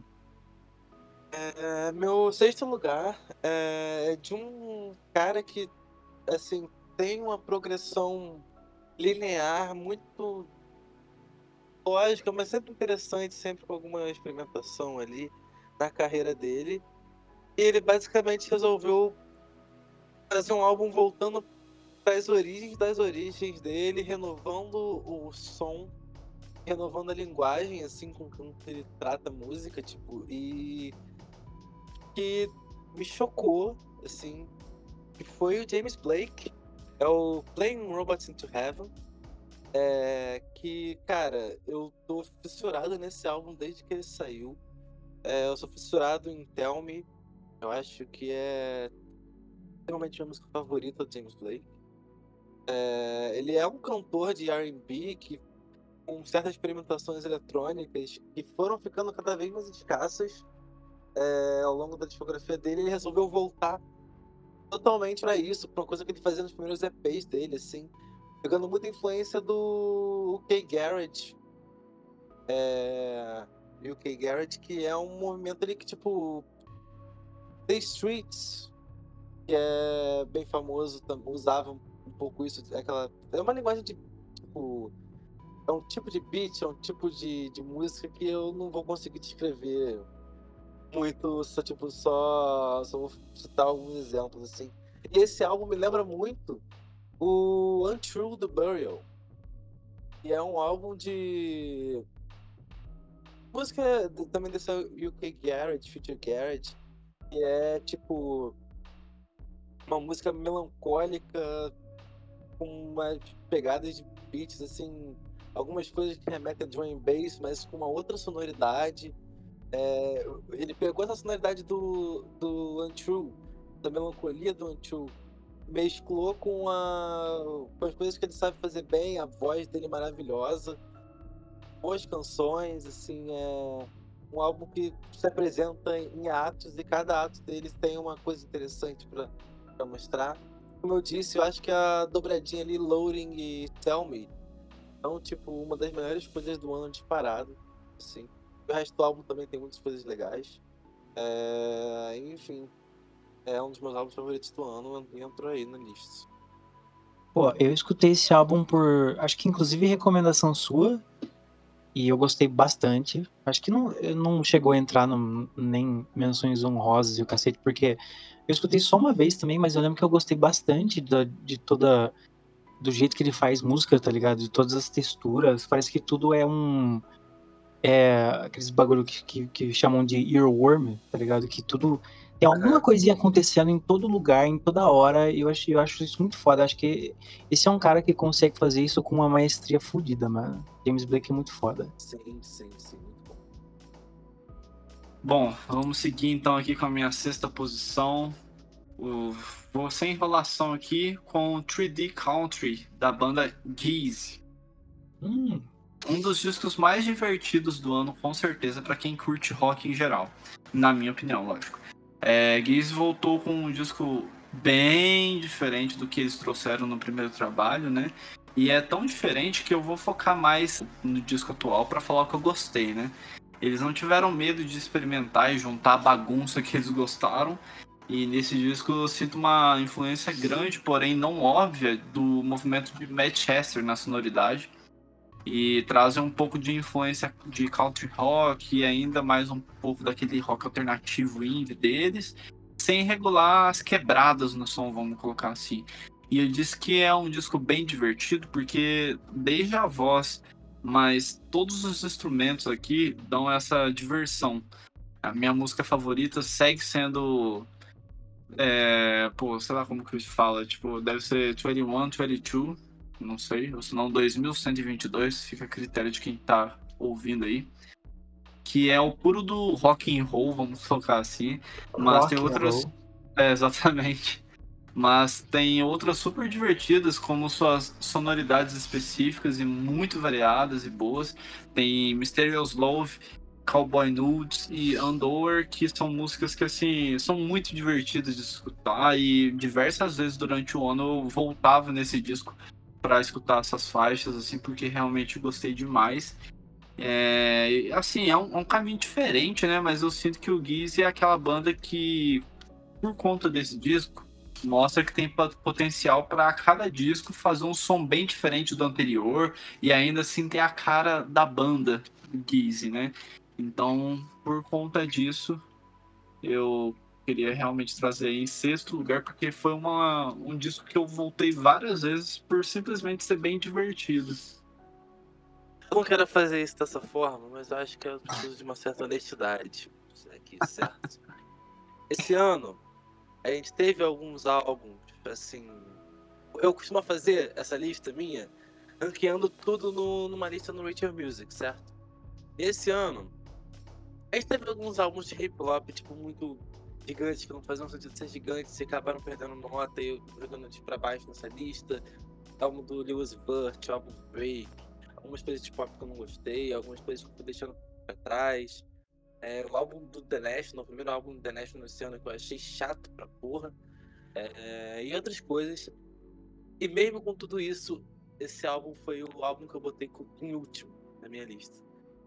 Porque alguma coisa nesse álbum me, me, me revirou, assim, sei lá. Tem gente que deve gostar. Eu não... Se vocês você gostaram do que ele tá falando aí, tipo, é ótimo. Mas eu, alguma coisa nesse álbum me pegou de jeito errado, que eu não consigo gostar de jeito nenhum. A única referência que eu tenho é que hoje, mais cedo, eu tava vendo aquele de melhores E Ps do Fantano, e ele falou sobre o E P quatro D Country, né? E ah, que, ah, o que ele falou que eu achei muito interessante foi que, se fosse por ele, todo o sucesso e, e clamor que o, o Greta Van Fleet tem, ele daria pro Geese. Eu acho que, que eu acho isso muito interessante, até eu fiquei com vontade de escutar depois que ele falou isso aí, porque é, parece ser essa parada que é um pouco revival de... de uma coisa antiga, né, que nem o Greta Van Fleet, que pra mim rouba a música do A C D C, do Led Zeppelin, com, tirando todo o gosto e alma que tinha essas bandas. E então, assim, pra pensar em uma banda que consegue fazer isso de, de uma forma boa e não, sendo, não tirando toda a alma de bandas antigas, é interessante. Então eu acho que eu vou dar uma escutada depois. Eu, eu acho que é importante destacar, e acho que agora você, você me deu uma boa base pra não ficar tão feio na situação, é que eu tenho um preconceito muito forte com rock clássico. Hum. Eu gosto de algumas bandas específicas, assim. Eu gosto muito de Black Sabbath, por exemplo. Mas, cara, porra, esse de si, eu tenho vontade de bater a cabeça na parede. Quando eu, é, eu não, não, não gosto então, muito também, não. Então, tipo, Pro, mas, eu posso... mas eu acho que tem umas influências, tipo, é um rock and roll, mas com influências do Manchester, que é tipo bandas mais noventistas. Mas sei lá, cara, é assim, eu entendo o Victor tá assim também, porque o caminho do primeiro disco do Geese já era uma coisa que ele gostava muito mais, então acho que isso também ah, deve é. ter pesado um pouco. Pesou, pesou. Eu gostava, eu gostava do primeiro álbum, achava maneiro, achei interessante quando eles surgiram. Ah, mas isso aí, eu não conheço, não conheço não. Enfim, vai ter amantes e haters desse disco. Eu vou começar aqui com um álbum que eu escutei semana passada, inclusive. Nem lembro de onde eu tirei esse álbum, mas acho que eu vi a capa em vários lugares de, de lista, assim. Eu fiquei bem interessado de que tava é, quase unânime. Eu fui dar uma olhada, esse álbum é My Back Was a Bridge for You to Cross, da Anoni and the Johnsons. Eu não sei se fala Anoni mesmo, mas é uma, é uma novidade pra mim. É, nunca tinha ouvido falar, até porque acho que ela só tem mais um álbum antes desse, que foi lá pra dois mil e dezesseis, então faz um puta tempo aí que, que tem qualquer tipo de novidade. Uh, esse álbum é um álbum de soul. Então, esse, esse é o, o jazz do Bruno, pra mim, foi o soul agora, assim, nessa, nesse top, assim, de coisa mais diferente, né? Uh, eu não sou um cara muito de soul, eu acho que as coisas que eu escuto é sempre misturado com soul, mas não só soul. E eu tenho que falar aqui uma, uma hot take minha, que eu não gosto do álbum do Marvin Gaye, o What's Going On, eu acho chato pra caralho, eu acho o tema muito trouxa. Eu acho as letras muito, muito sem sal, sem açúcar.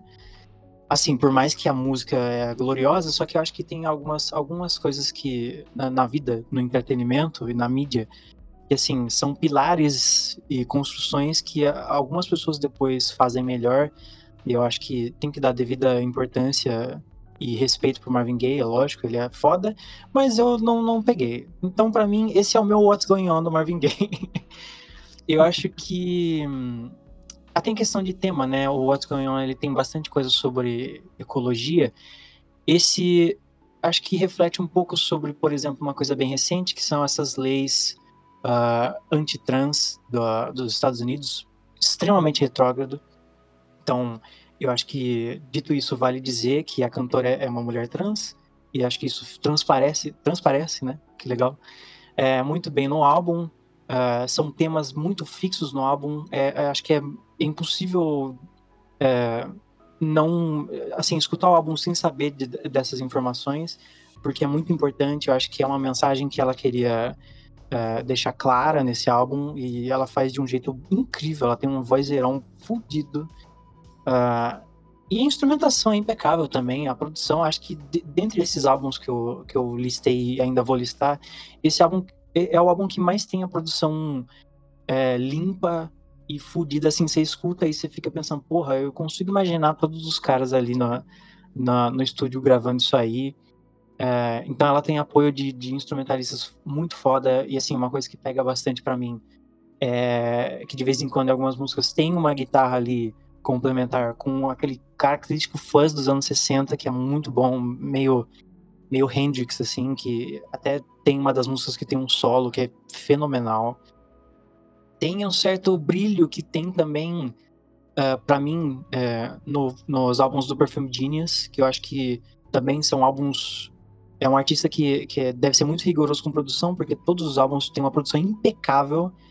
Então, dito isso, eu deixo o destaque da música Scapegoat, que é, acho que, a música mais bem feita que eu escutei no ano inteiro, que tem momentos de quietude e momentos de explosão, de glitter fudido, assim, de, de, de, de sei lá, é difícil até de descrever, mas essa é um, uma das músicas que eu mais recomendo de você que tá escutando, de escutar, porque é muito, muito boa. Eu gostei demais desse álbum, foi uma puta surpresa pra mim.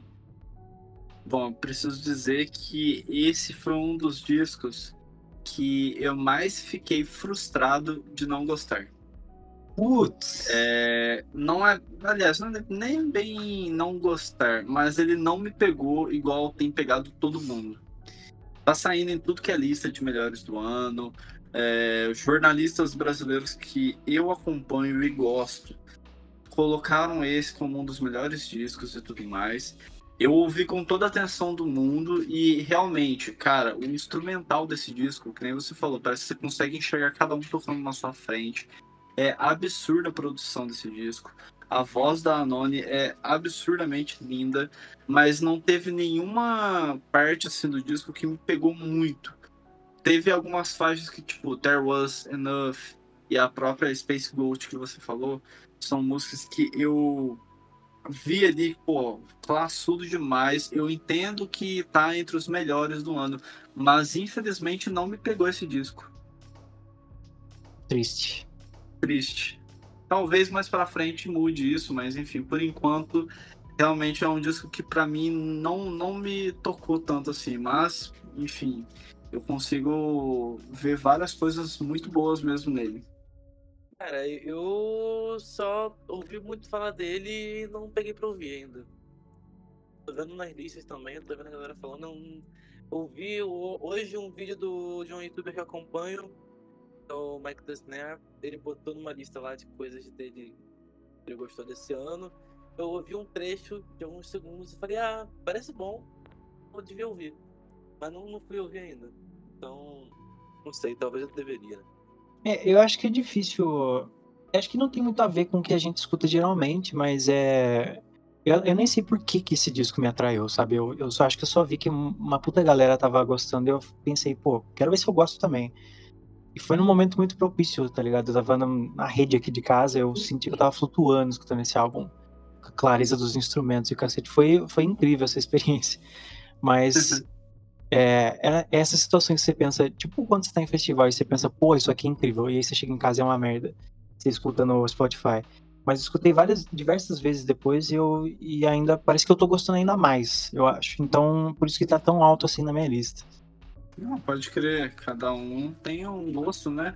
Sim. Mas bem interessante que você tá trazendo esse disco, porque foi o que eu falei, eu vejo a beleza, os elogios e tal, mas pra mim não me pegou tanto, entendeu?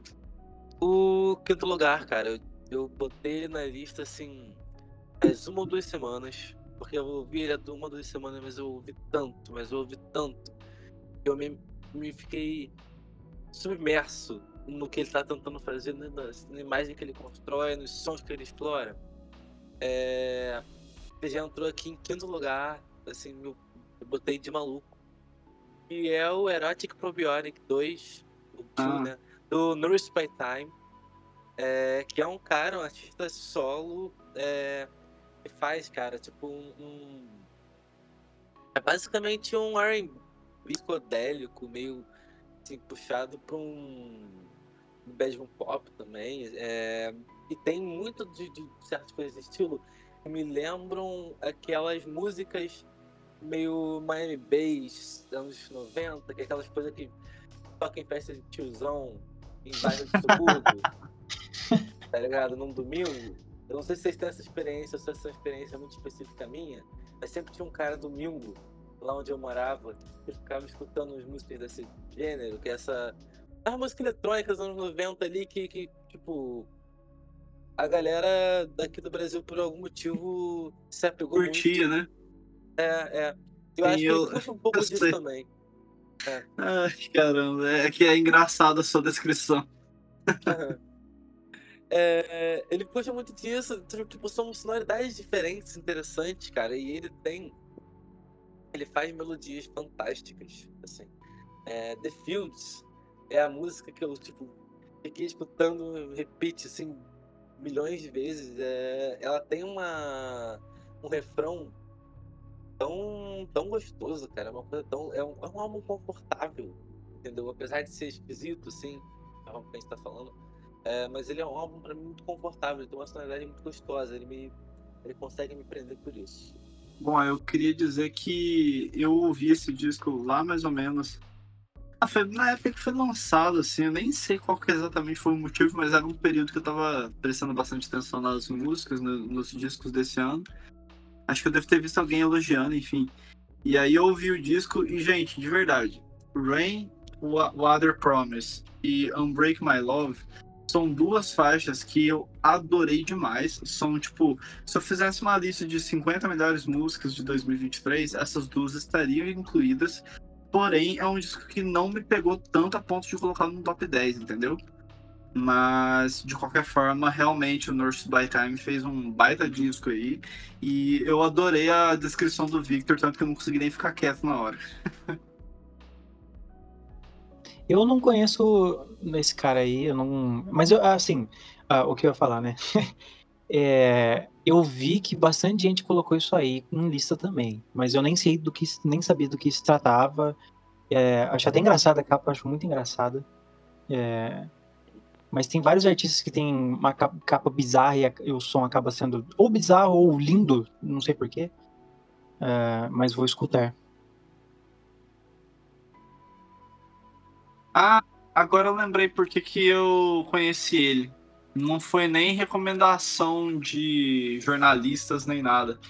É, o que acontece? Basicamente, o Dry Cleaning veio pro Brasil, né? E uma entrevista que eles deram, perguntaram: ah, indica aí um artista novo que vocês estão escutando e tal.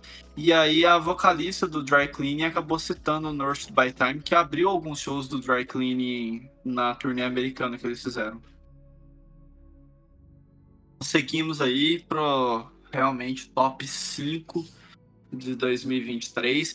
E eu confesso que daqui para as próximas posições foi aonde realmente eu encontrei dificuldade assim, de, de colocar as posições, porque esses cinco discos para mim foram muito acima do restante. Não que os outros não fossem bons, mas é que esses cinco aqui realmente me marcaram muito no ano.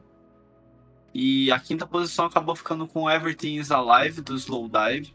Uh. É imersivo, denso e cheio de camadas sonoras, onde os sintetizadores mostram o maior domínio em disco da banda, na minha opinião, pelo menos. Talvez o, o disco lá, que é depois do Soulflack, talvez seja mais, mas é que eu não parei pra ouvir ele ainda, se não me engano é Pig Million. Isso. E eu entendo que é um disco mais cabeçudo, esse Everything Is Alive, principalmente para quem é mais fã da parte shoegaze do Slowdive, mas para quem entra nas viagens do Neil e Rachel e companhia, né, acho que embarcou minimamente em metade dessas músicas do Everything Is Alive. Eu acho que tem momentos introspectivos maravilhosos, como Shanty Skin the Game, onde, que nem eu falei, o sintetizador é nosso companheiro e guia, basicamente. Mas também temos momentos de êxtase em todos os instrumentos, em uma das minhas músicas favoritas do ano, que é Alive. E, na boa, eu adoro a veia pop, que às vezes o slow, dra- o slow dive traz na, nas suas faixas. Então eu sei que aqui no Noisecast vai ter muito crítica em cima dessa música, mas eu amo demais a música Kisses, foi o primeiro single do disco. E eu acho que não é o melhor trabalho da banda, mas com certeza é mais um grande disco do Slowdive pra mim. E, enfim, de verdade, ouçam, se for para escolher uma música para você que não escutou o disco, ouça a Life, que é essa música, sério, ela tocou tanto pra mim que é, é absurdo, eu sou viciado nessa faixa. Cara, é... não gostei muito não, não achei muita graça, eu ouvi duas vezes e não pesquei muita coisa. É... não sei se vai mudar isso ouvindo mais, não sei, é...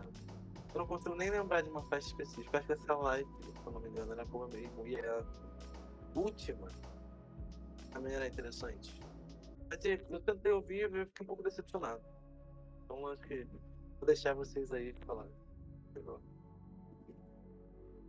Vou começar então. Olha, é, eu não coloquei, até nem pensei em Slowdive, porque eu quero realmente degustar esse álbum conforme o tempo passa. Eu acho que, assim, eu vou, assim, pegar meus, meus garfos e o cacete, minha, sei lá, é, meus pitchforks, né, pra falar que eu achei Kisses uma merda quando dropou. É, eu, eu, achei, eu fiquei decepcionado porque eu pensei, puta que eu pariu, o Slowdive vai cair na parada do, do shoegaze moderno mesmo, que é o shoegaze sem graça. E, mas eu, eu, ainda bem que eu tava errado, porque dropou o álbum... Eu não, não escutei mais nenhum single depois desse. Eu gostei bastante do álbum quando eu escutei pela primeira vez. Eu escutei mais algumas vezes depois. É, e assim, tudo que eu não gostei do Kisses, eu gostei no, do Skin in the Game. Acho que é a minha música favori, favorita do álbum. Mas eu quero tempo pra, pra entender esse álbum. Eu quero tempo pra degustar esse álbum. É, porque acho que merece muito, muito minha atenção. Mas por enquanto eu vou deixar esse respiro aí. Mas sempre vai ficar na minha cabeça. Eu amo Slowdive. É, é bem como eu tinha até falado, tipo... é um disco muito mais dream pop do que shoegaze. Que é meio que o contrário do anterior, né? Eu acho que Sim. O outro era bem mais shoegaze. Mas enfim, é, escute, escute quando estiver na pegada. Esse aqui é complicado, entendeu? É, vou fazer uma decisão estratégica, mas eu vou falar que álbum que é. é mas eu vou dar, deixar esse espaço pro Victor falar quando for a hora dele falar desse álbum, tá? Que é o álbum Space Heavy do King Crew. Inclusive, até vai, foi anunciado há pouco, pouquíssimo tempo atrás, show do King Crew. E o que eu, o que eu vou falar desse álbum é, é... eu achei que ele é, assim, primeiro, contexto. Eu só escutei o The Ooze do King Crew, que pra mim, eu, achei, eu demorei anos pra, pra gostar desse álbum, porque, tipo, não que eu achei ruim na primeira vez que eu escutei, mas que demorei demais pra entender o que que era que tava acontecendo ali, que eu acho que é um disco muito denso. É, não escutei o Man Alive, mas eu sei que eu deveria, mas esse álbum não, não teve como contornar, eu escutei, eu gostei demais, eu achei bem mais reto do que o The Ooze. Uh, eu achei ele um pouco mais até depressivo do que o, o Uso, por incrível que pareça. E eu devo falar que a primeira faixa, o Flimsier, que é o meu destaque aqui, é uma das músicas que eu mais escutei no ano inteiro. Eu gostei muito desse, de, de, dessa música. Acho que essa foi a minha música triste do ano, assim. E... mas eu vou deixar mais pro Victor falar depois, ou agora. E... porque... especialistas, é melhor fal- os especialistas falar do que uma parada mais superficial. Então, mas número quatro fica a Space Heavy do King Crew, que eu gostei pra cacete desse álbum. Eu vou deixar o Bruno falar.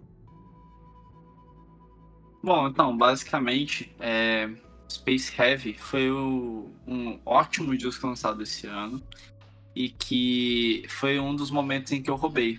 Eu sabia que o Victor, pelo menos, ia colocar, e eu sabia que o Bruno poderia também colocar na, na lista dele. E por conta disso, eu não coloquei nos meus top do ano. Porque eu sabia que já ia ser bem representado pelos meus companheiros aí. Até melhor do que eu, talvez. E eu só queria dizer que Pink Shell é uma música que, porra, amo demais. Entre muitas outras no disco. Sim. E Seaforth, não sei se porque saiu bastante cedo, né, em comparado ao disco, mas ela entrou nos meus, não só cem, mas no, na septagésima posição, né, então na posição setenta, então foi uma das setenta músicas que eu mais escutei em dois mil e vinte e três, então já dá pra ter uma noção de que realmente esse disco ecoou muito pra mim. É, aqui no Nicecast a gente já dissecou esse disco. Se você é um fã de King Cruel e está mega animado com o show que eles confirmaram ontem aqui em São Paulo, eu indico demais para que você ouça esse dissecando, porque temos realmente um especialista chamado Victor Silveira falando deles durante mais de uma hora. eu, eu, eu não vou falar nada. Absolutamente nada. Mas fico muito feliz que você citou aqui. É, pô, eu, eu, tem que ver o sorriso na minha cara no momento. uh, Mas é isso, eu não vou falar mais nada não. Vou deixar pra depois. Meu quarto lugar é um também que já foi mencionado aqui, e que agora eu vou poder falar um pouquinho mais sobre ele. Meu quarto lugar é o Trace Denning, do Baritaria. Ah. é... Cara, eu tô há uma semana pegando violão dez minutos por dia, quinze minutos por dia. Eu tô tentando aprender a tocar baixo, né? Praticando tocando baixo com violão. Não é a melhor forma, mas é o que meu dinheiro permite ultimamente. E, cara, eu fico ininterruptamente tocando a linha de baixo de Clark. É... Que é uma das músicas que me pegou muito, tipo, assim como muitas outras. É, eu descobri o Baritaria é, pela Pitchfork. Muito no iníciozinho do ano. Quando lançou Nurse, e eles postaram alguma coisa, tipo, falando... É, citando alguma influência lá deles que, que poderia ser interessante, que eu, me chamou, assim, eu fui ouvir... Eu curti pra cacete que já tinha lançado. É, gostei muito desse álbum. Gostei muito de muitas músicas deles, assim, eu poderia secar elas aqui por algum tempo também. É, mas, cara, é isso, um pouco do que você já tinha falado mesmo. Eles pegam uma sonoridade noventista, até um pouco de oitenta, mas fazem uma coisa muito deles. Eu acho que a dinâmica de três pessoas cantando, é, de versos, entendeu? É, cada um fazendo uma melodia linda, tá ligado? Uma melodia interessante ali, alguma, trazendo alguma colaboração pra música. Pô, é uma dinâmica pô, diferente, cara. No... no... rock, né, assim, na, no, no indie. Cara, e isso, essa novidade, ao mesmo tempo que puxa muito de uma estética antiga, eles gostam muito de brincar com isso, é, me faz brilhar os olhos, sabe? E é tudo muito pegajoso. Porra, cara, eu, eu não é desse álbum, mas é Polyarmor. Eu tô com essa música na, na minha cabeça vinte e quatro horas por dia, eles têm, tipo, muitas músicas que são assim, e aí desse álbum eu cito Clark, eu cito Friends, eu cito missus Morality, é, hum. Punks, é... porra, vou embora, entendeu? É, é muito bom, cara, eu gosto, gosto muito deles, espero que tenham aí em breve também, porque parece que uma galera tá gostando mesmo. É, eu vou dar o, até uma ênfase aí no que você falou, e... Porque eu, eu lembro que uma vez eu tava indo pra faculdade e eles tinham acabado de dropar o, o segundo álbum do ano. E eu escutei e fiquei, puta que eu pariu, será que eles fizeram um álbum melhor ainda do que o primeiro? Só que o Trace Denning ficou tanto na minha cabeça, mano. É isso que você falou da, da parte, da parada pegajosa. Porque os caras sempre, em toda música, tem alguma característica que fica muito na cabeça. Aí você, depois você, você escuta o álbum e fica tipo, tá, essa música é que acontece tal coisa, aquela é que tal coisa, aquela que tem a linha de baixo foda. E... Mas é uma coisa... Eu acho que, tipo, dentre o indie underground recente, é uma das bandas que mais tem uma identidade forte. Que nem se falou dos, dos, dos três vocais, isso é muito importante para eles, para a identidade. E eles distribuem isso muito bem, mano. Eu acho que esse é um puta álbum que vai definir uma época, eu acho. É, concordo. Que isso, hein? Isso que é time Bar Itália. Profetizamos. Não, mas bem interessante a análise de vocês. Que nem eu falei já, é uma banda que eu acho muito boa, mas não me pegou tanto quanto vocês. Mas eu acho que tem, tem músicas muito legais mesmo.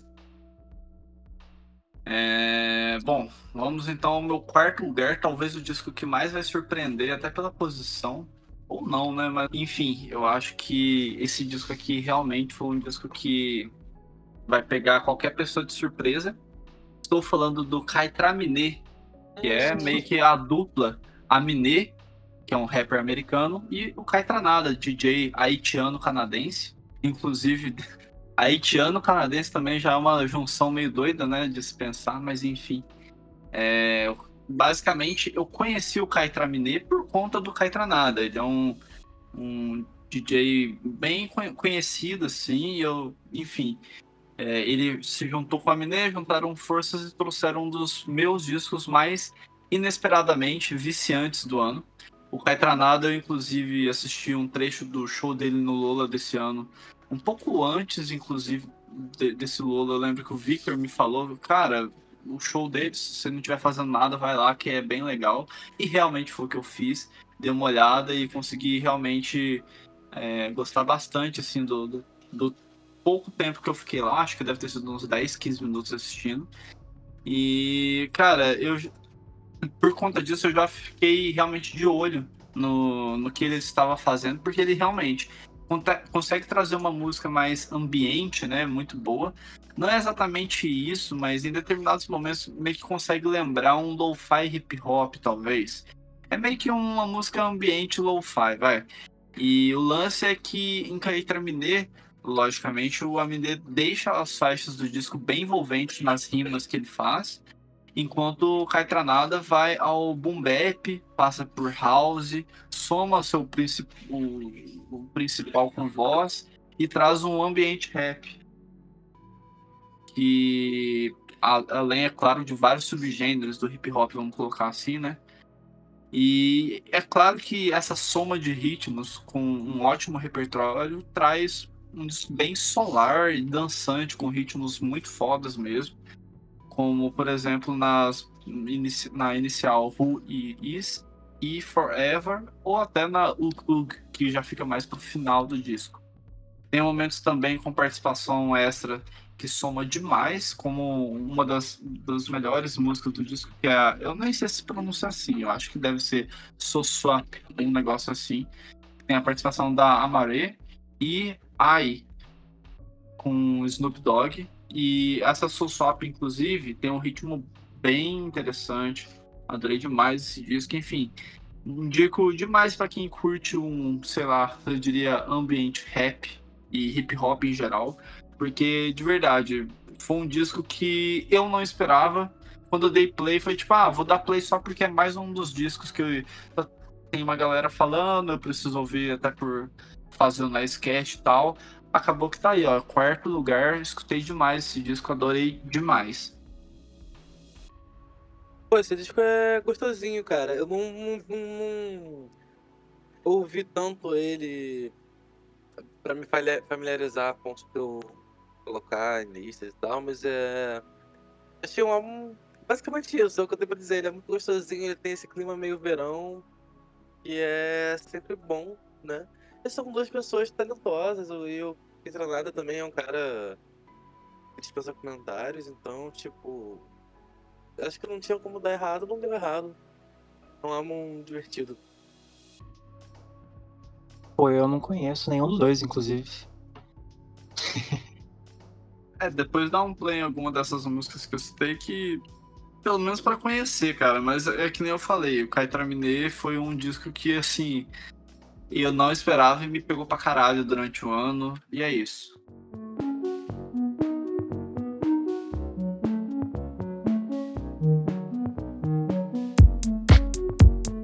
Olha, meu número três aqui...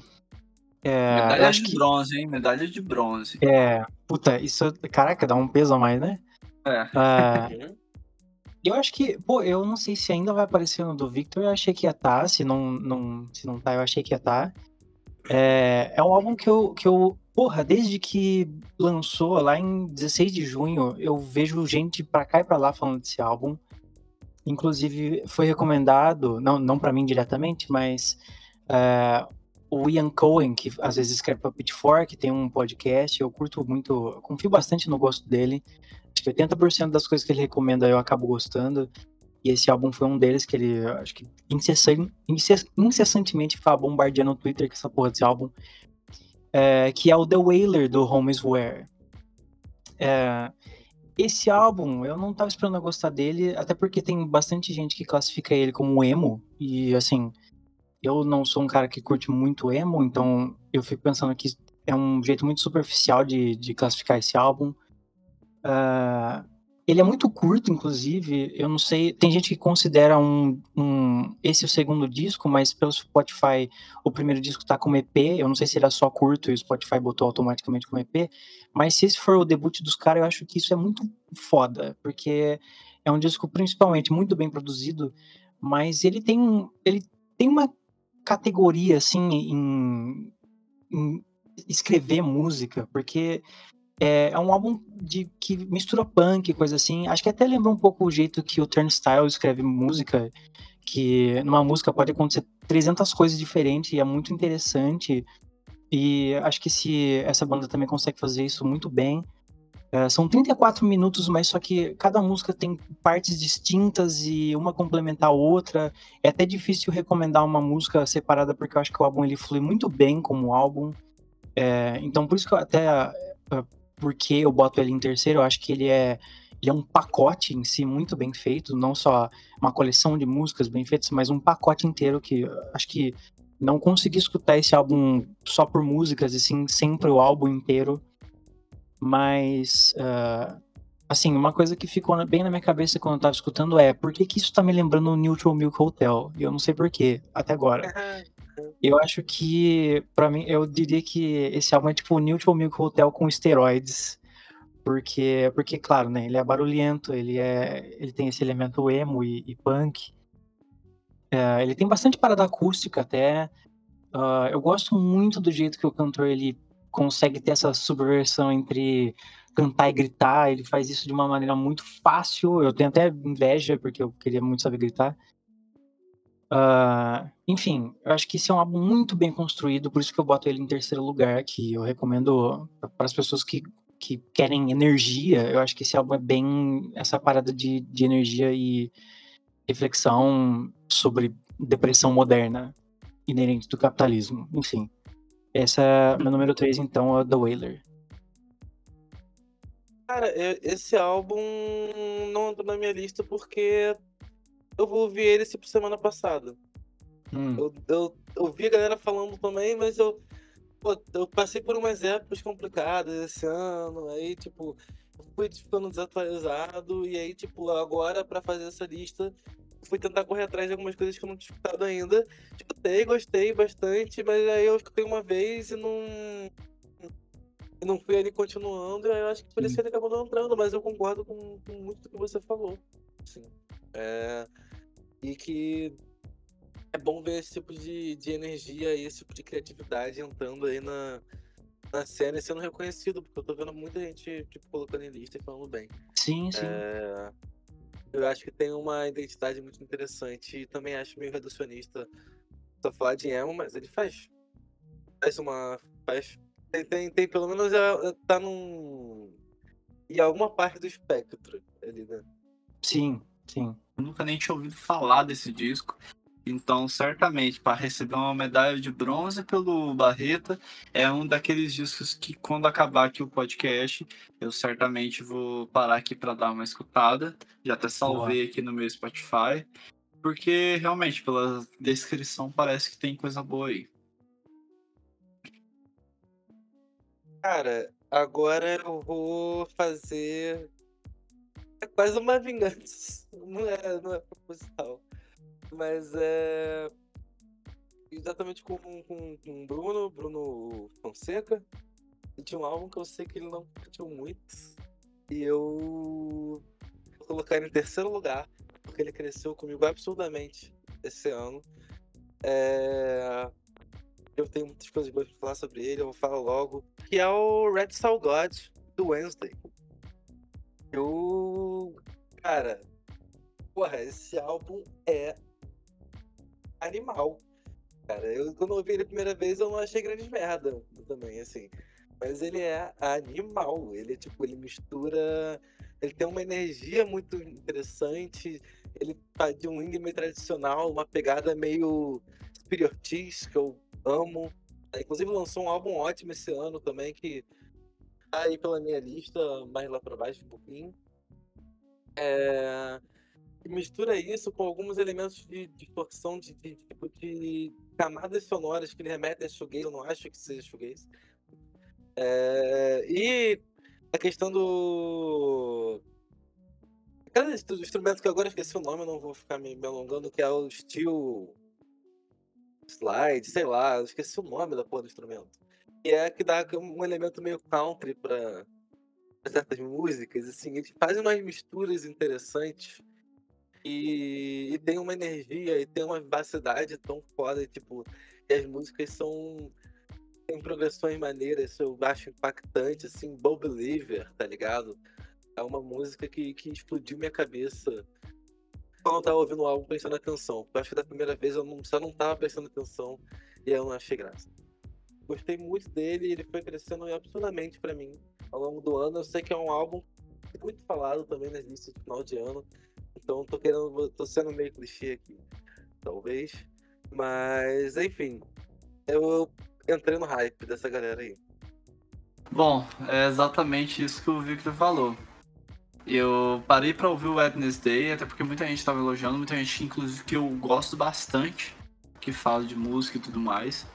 E eu simplesmente não achei a menor, menor graça. Eu realmente fiquei, ah, tipo, nada de novo sobre o sol, nada que me puxe tanto. Então, realmente, não tem muito o que comentar sobre. É, não vou falar que eu avaliei e ficou em último lugar no meu Hate Your Music. Não fiz esse tipo de coisa assim, de achar que é uma bosta por completo. Mas é só aquele disco que eu ouvi e nada me emocionou.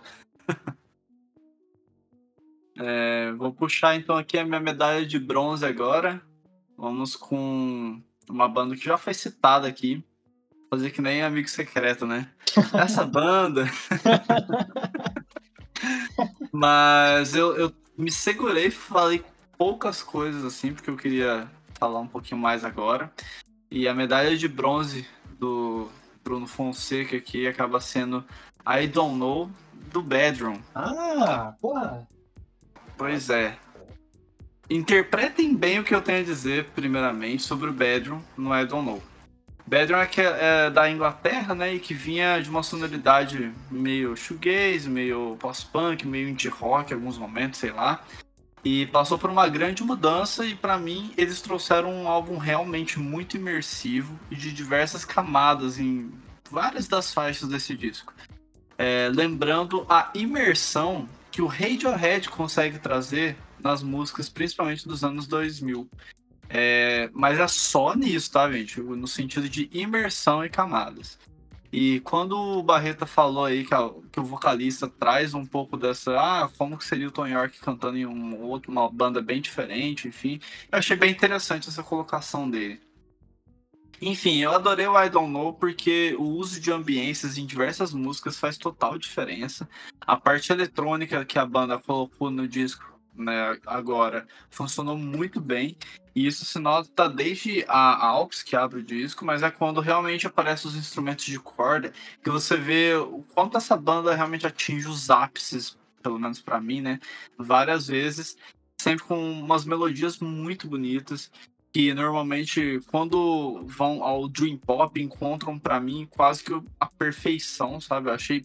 Mano, sério, eu, eu até tinha postado uma vez no Twitter que eu estava bedroomzado, porque realmente me pegou demais.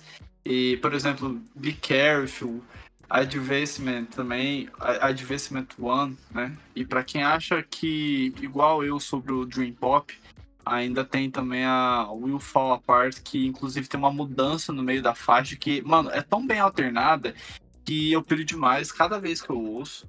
E eu também quero, queria meio que dizer aqui que a exploração vocal que o Ryan traz nesse disco ficou excelente.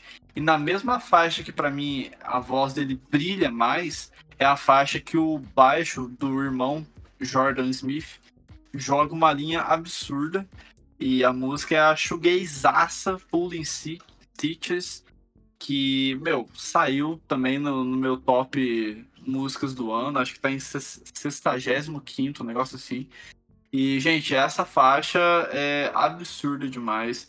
É, pra vocês terem uma ideia, tipo, às vezes, pô, eu tava ouvindo bandas, músicas completamente diferentes, assim, e eu lembrava da existência da Pulling Stitches e colocava pra tocar bem alto no meu fone. Mano, essa música tocou demais.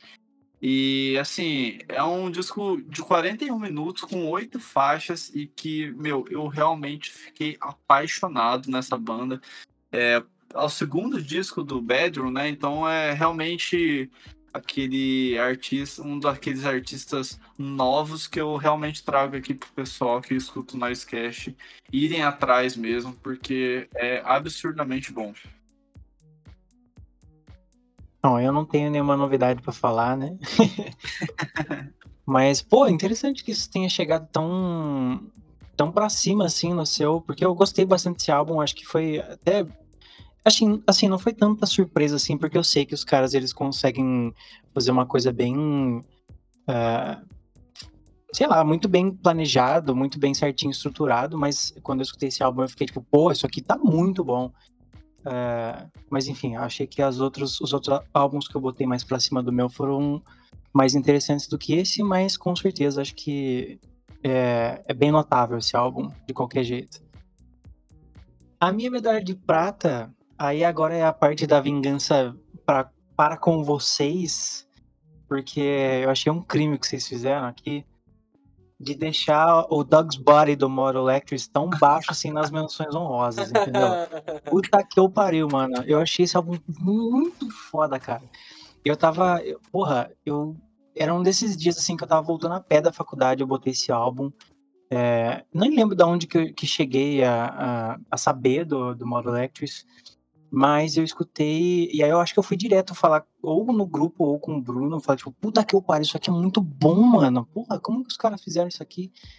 Porque, acho que, sei lá, cara, pega, assim, ele tá coçando exatamente onde tava, onde precisava em mim, tá ligado? Que é essa necessidade do, do, do barulho, que vem de, tipo, noise ou industrial, misturar com dance, que nem nas primeiras músicas, é, e é claro, né, pós, pós-punk, Uh, os caras fazem isso com uma categoria muito foda, uma identidade muito foda, uh, e misturando isso com um conteúdo de letra que lembra bastante até os conteúdos do Depeche Mode, que nem acho que o Bruno já, já mencionou, uh, mas também de criatividade sonora. Eu acho que muito além de textura, esse álbum ele, ele, ele requer bastante esses, esses barulhos estranhos pra cacete. Uh, e eu acho que os caras fazem isso de uma maneira tão boa. Acho que os caras podiam fazer um show sozinho em São Paulo de boa, que a gente pra cacete. É, sei lá mais o que falar desse cara. Eu, foi um álbum que pegou muito pra mim.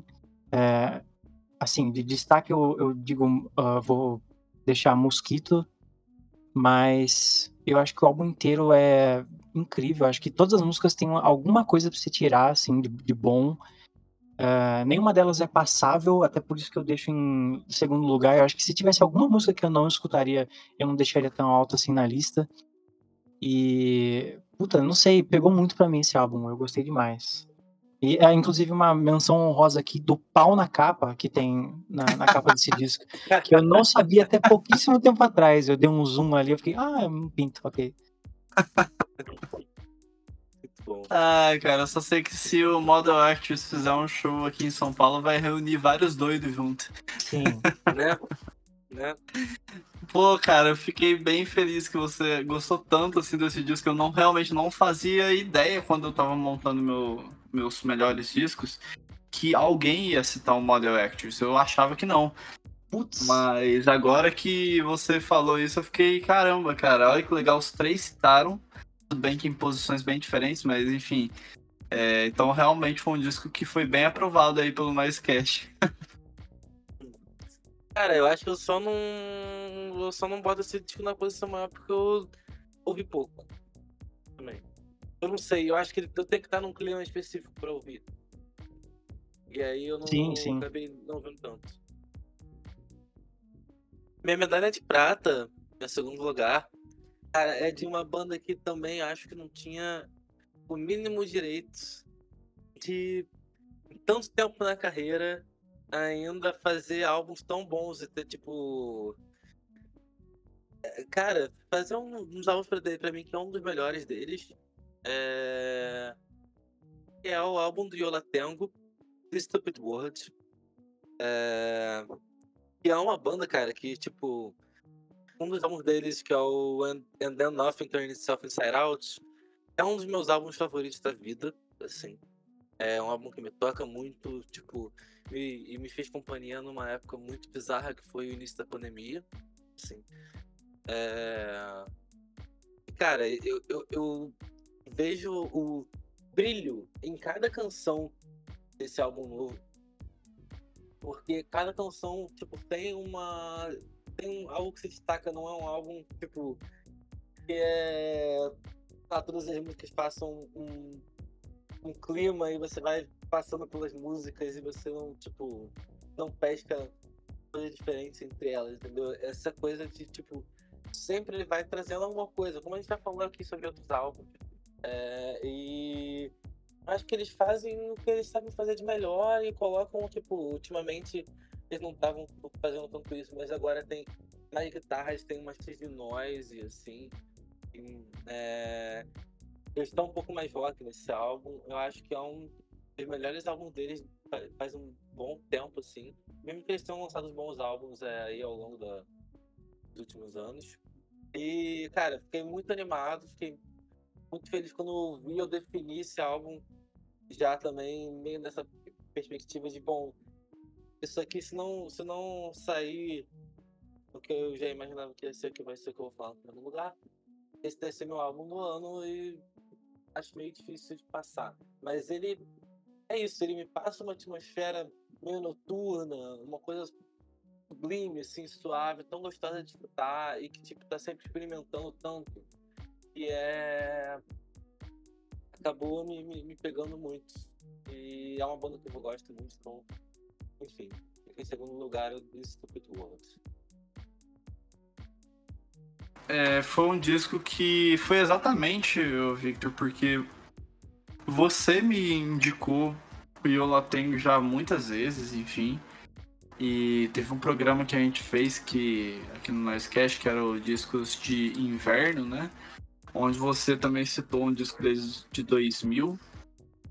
E, enfim, quando lançou o disco, você ficou na, no pé falando, pô, esse daqui é um dos grandes lançamentos desse primeiro semestre e tal, e realmente foi um dos primeiros grandes discos que eu ouvi. Não entrou na minha lista, mas é muito bom mesmo. A Fallout, eu lembro que eu escutei com bastante frequência, então é uma... Realmente eu, eu entendo e fico feliz que você esteja citando esse disco do Yola Tengo, porque realmente é muito bom. Pô... Eu, assim, eu acho que eu ter, de, teria tudo pra gostar de Yola Tengo, mas eu não tive experiências muito boas escutando. É, eu escutei já dois álbuns deles, o Painful e o I Can Hear the Heart Beating as One. Só que, sei lá, eu, eu não senti nada. É, eu não sei se foi pelo, pela época que eu escutei. Uh, e também, né, eu imagino que seja bem diferente desse álbum mais novo, então tem isso. Mas eu acho que, sei lá, eu preciso escutar de novo, mano. Eu não sei, mas só na época não tinha batido pra mim. Apesar de que eu acho que faz todo sentido de todo, todas as coisas que eu escuto. Eu acho que Yola Tengo deveria cair que nem uma luva. Mas eu não sei porque não, não bateu ainda. Bom, gente, então vou seguir aqui agora com a minha medalha de prata, né? E acho que talvez esse... dispute com o Kaitra Miné, com o disco mais surpreendente, que provavelmente eu nem sei se os meus companheiros aqui ouviram. É o Voice Notes, da Yasmin Lacey. Cantora maravilhosa que eu conheci graças a um story do nosso querido Pedro Antunes, responsável por trazer Festival de Música a São Paulo. E Yasmin Lace tinha a tradição de lançar E Ps entre dois mil e dezessete e dois mil e vinte. Lançou três e nos anos seguintes até lançou singles, mas enfim, era uma cantora que não ia tanto para estúdio, realmente pensando num trabalho longo de verdade. E esse ano tudo mudou. Ela entrou em estúdio com bastante calma e experimentação que envolvem o soul, jazz e uma pitada da, de efeitos eletrônicos e coisas do tipo. Acabou trazendo também o Rhythm and Blues, né? Com, como classificação de gênero, vamos colocar assim. Mas, de fato, o que sobressai é a voz de Yasmin Lace, muito particular e delicada quando precisa. E nas letras ela fala de vivências e experiências que a mente e a vida dela acabaram a entregando em algum momento e tal. Mas o Voice Notes é aquele disco que se destaca mesmo pela voz e, por exemplo, pelos teclados classudos que ela coloca nas músicas, como, por exemplo, a Where Did You Go? E o trabalho de delay em guitarras na... somando, né, com a linha de baixo, teclas que brilham absurdamente com a Yasmin quando ela aparece cantando. Tem uma música lá mesmo que chama Pieces, que é cheia de, de detalhes instrumentais que, mano, muito bonito. Pass It Back, que tem um trabalho de tambores incríveis com uma guitarra que nos detalhes, assim, meio que funkeada, sabe? Que brilha demais também. Enfim, é um disco que, pra quem gosta de soul e jazz, vai pegar muito mesmo, é, e principalmente, como eu falei, a voz da, da Yasmin Lace se destaca a todo momento, e acho que o, o ápice são realmente duas músicas que estão mais pro início do disco, que chama Bad Company e Late Night People, que inclusive é a minha favorita, é, que, mano, é aquele disco bem chill pra você relaxar. Ou também outros momentos que eu ouvi durante esse ano, eu gostei muito de ouvir esse disco, foi quando eu tava cozinhando. Então, assim, esse aqui é um disco mais tranquilinho, assim, que os detalhes são muito importantes. Pra quem gosta de teclado, é... voz realmente sendo um destaque a mais, assim, no disco. Realmente recomendo demais o Voice Notes da Yasmin Lace, que, pô, tá aí minha medalha de prata desse ano. Porra, eu nunca escutei falar, mano, mas pra ficar em segundo lugar, eu me, me parece interessante e que provavelmente pode cair certinho nos meus gostos. Então vou dar uma chance. É, eu também nunca tinha escutado falar e vou, vou conferir também. Porque, bom, gosto do que você falou e confio que deve ser legal estar em segundo lugar pra você também. É, vão atrás sim, é bem legal e, assim, é um disco longo, mas, pô, desde a, sei lá, primeira metade deles já tem tanta música da hora que eu acho que vocês vão gostar.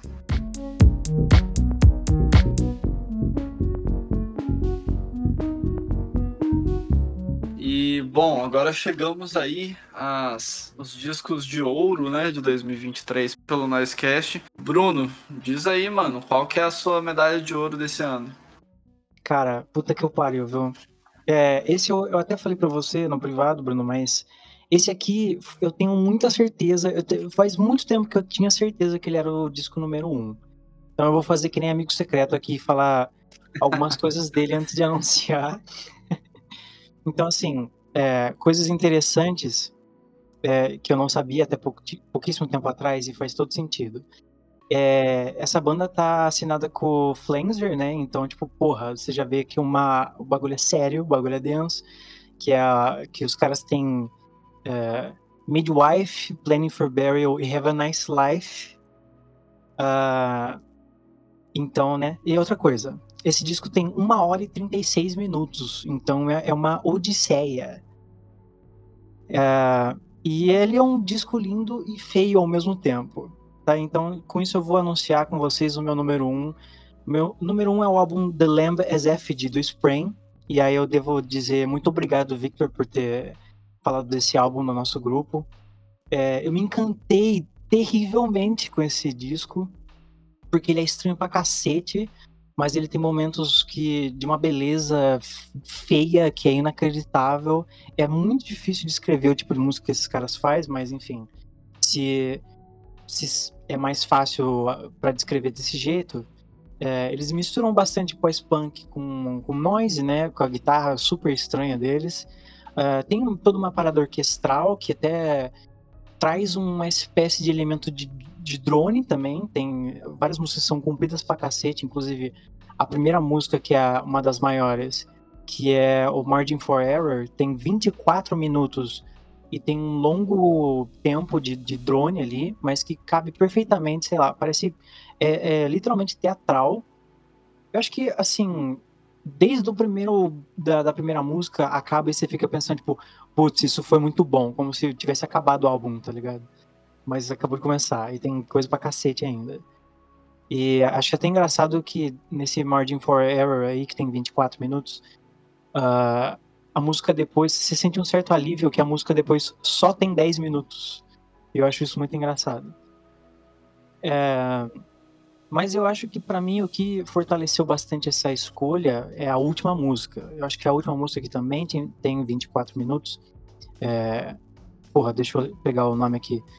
God or Whatever You, you Call It. Essa música, eu acho que mudou minha vida, eu acho. Porque, é...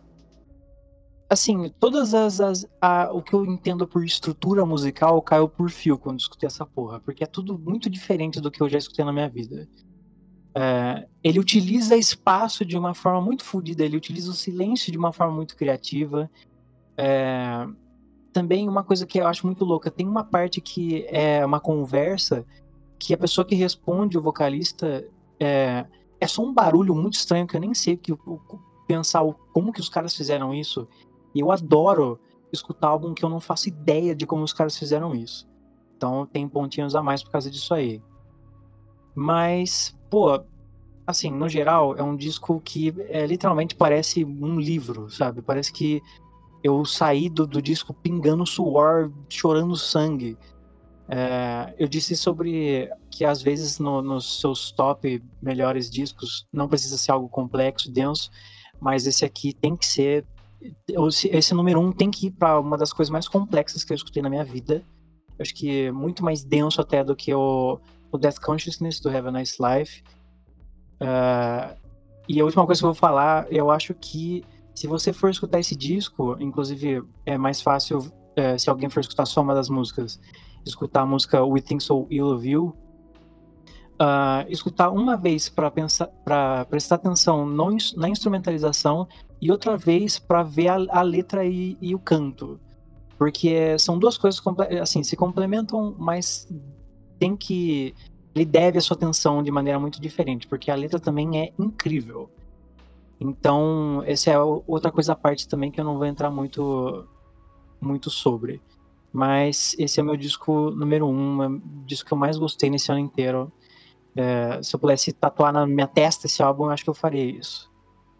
Cara, eu acho vergonhoso. Fui eu que te mandei esse álbum, tu viu... E eu, cara, eu começo a escutar ele e eu falo, caralho, isso é muito foda, só que esse álbum é muito longo. E eu, tipo, ele é muito pesado e eu não consigo, tipo, terminar, tá ligado? Sim. Eu nunca terminei de ouvir esse álbum. É... é por isso que eu não consigo botar ele numa lista, tá ligado? Porque eu não fui até o final ainda.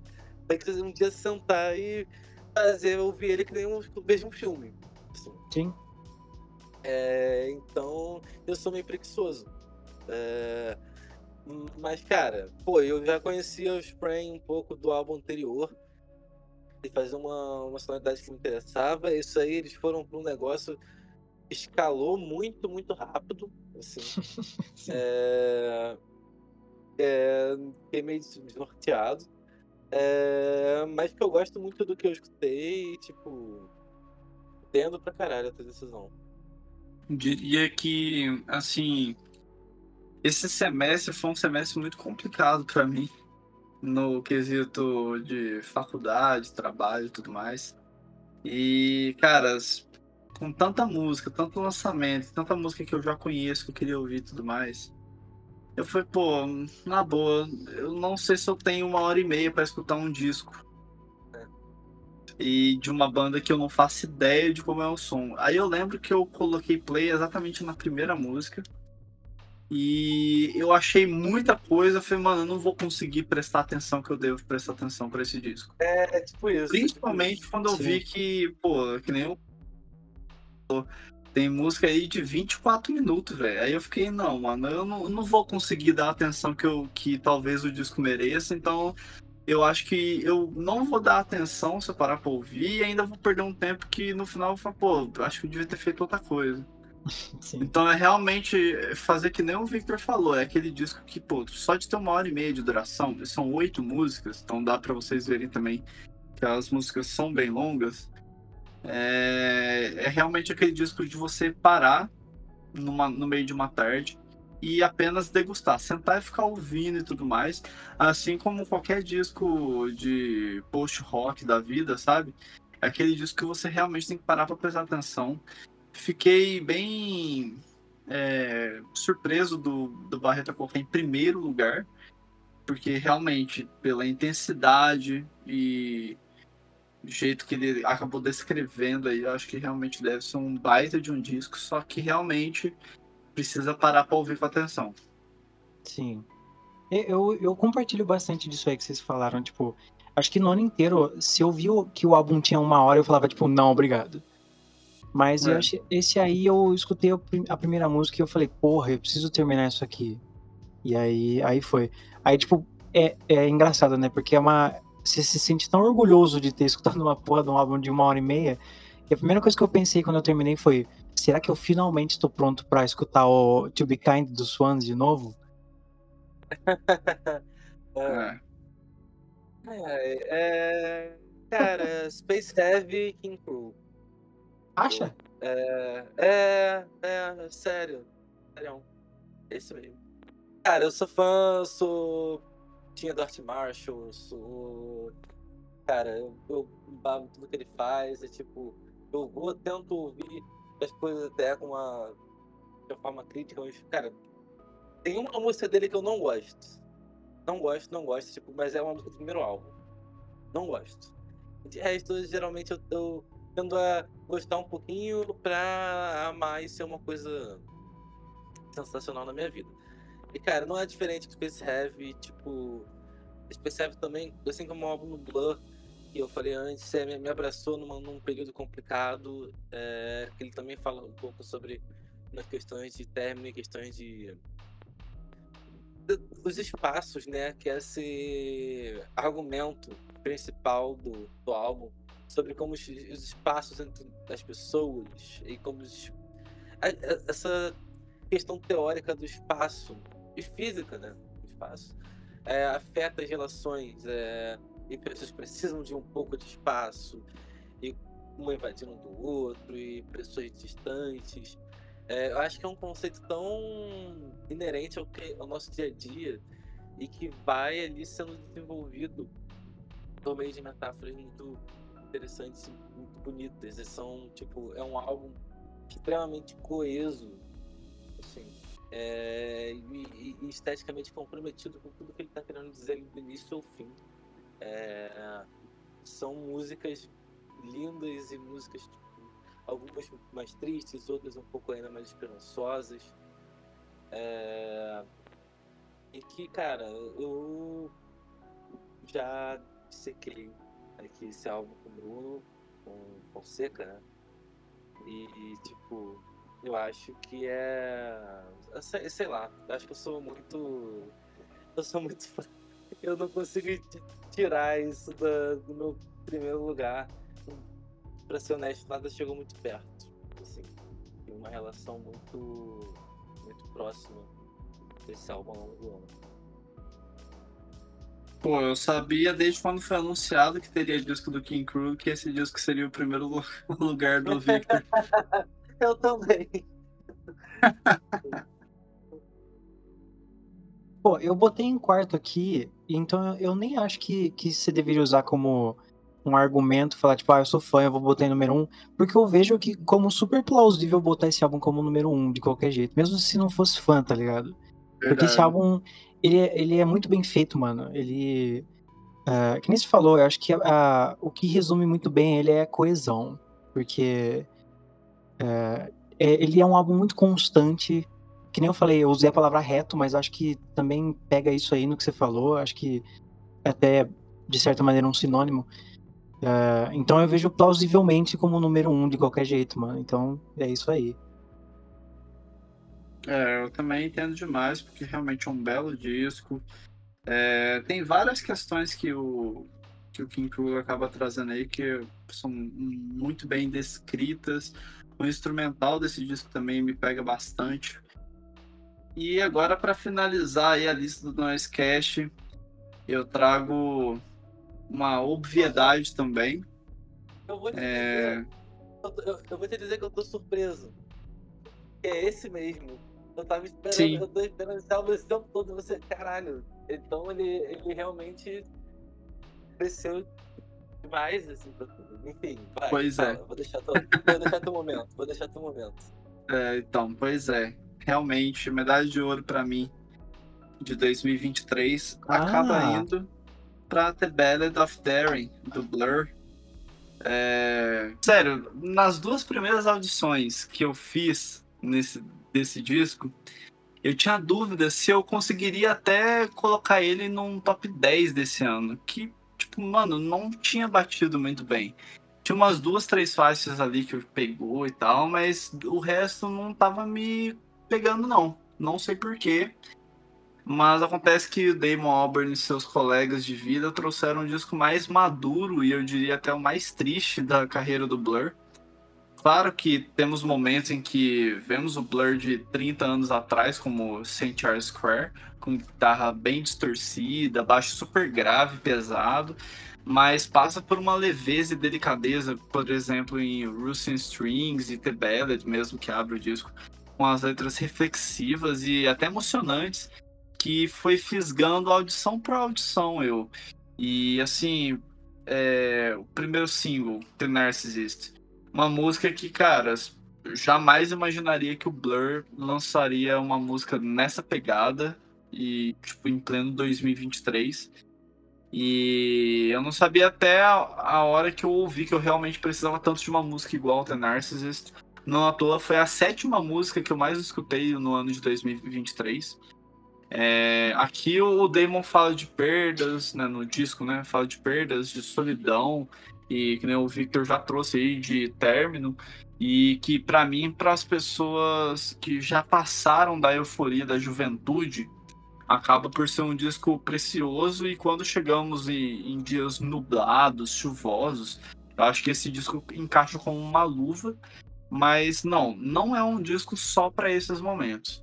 Se vocês procuram, né, essa música gigantesca, assim, que é de arrepiar e tudo mais, com o Graham Coxon sempre trouxe, assim, nos discos do Blur, eu diria que The Heights te põe pra chorar de joelhos, principalmente porque é a última música do disco, e é um absurdo essa música ser lançada em pleno dois mil e vinte e três, sério, eu fiquei de cara depois de ouvir algumas vezes, porque realmente esse disco cresceu demais pra mim, e eu só queria acabar aqui realmente destacando que Barbaric é uma música muito radiofônica, linda, e que você pode interpretar com o sentimento que quiser, no seu caso pessoal, do sentimento que perdeu e achou que nunca ia perder por conta de algo, que, né, é uma, um trecho, vamos colocar assim, do refrão dessa música. E eu diria que esse sentimento pode ser de felicidade, amor, mas enfim. Quando você que ainda não escutou o disco, se vocês quiserem escutar aí com atenção, acho que você vai entender melhor do que eu ficar falando. De qualquer forma, o Noisecast trouxe aí, né, dissecou esse disco com as meninas do, sei lá, fã-clube, Twitter, o que quiserem, enfim, as meninas do Blur Brasil, e com o Victor também, a gente trouxe esse disco, dissecou ele por completo. Então, caso vocês queiram mais detalhes, eu indico demais escutar esse episódio, que ficou bem legal. E, cara, o que eu vou falar, sabe, tipo... Véi, Damon Albarn, só tenho a lhe agradecer, porque lançou um baita disco do Gorillaz esse ano. E no mesmo ano conseguiu trazer o The Ballad of Darren, que, pô, simplesmente ficou em primeiro lugar pra mim. É um disco realmente barbárico. Uhum. Fico feliz também cara, que você colocou ele primeiro. É, não sei se cresceu a esse nível, então, né, pra mim. É, mas, cara, é um álbum que pega a gente pelo, pelo coração, né, cara? Isso é, é importante considerar. Sim. É, é muito bonito, cara. É, é maravilhoso. Eu, eu amo também esse álbum. Porra, o que, que eu vou falar agora, né? Não, mentira. Não, mas lembrei aqui, ó. Eu, Narcissist eu gostei, viu? Só pra... minha, minha, meu cartãozinho aqui.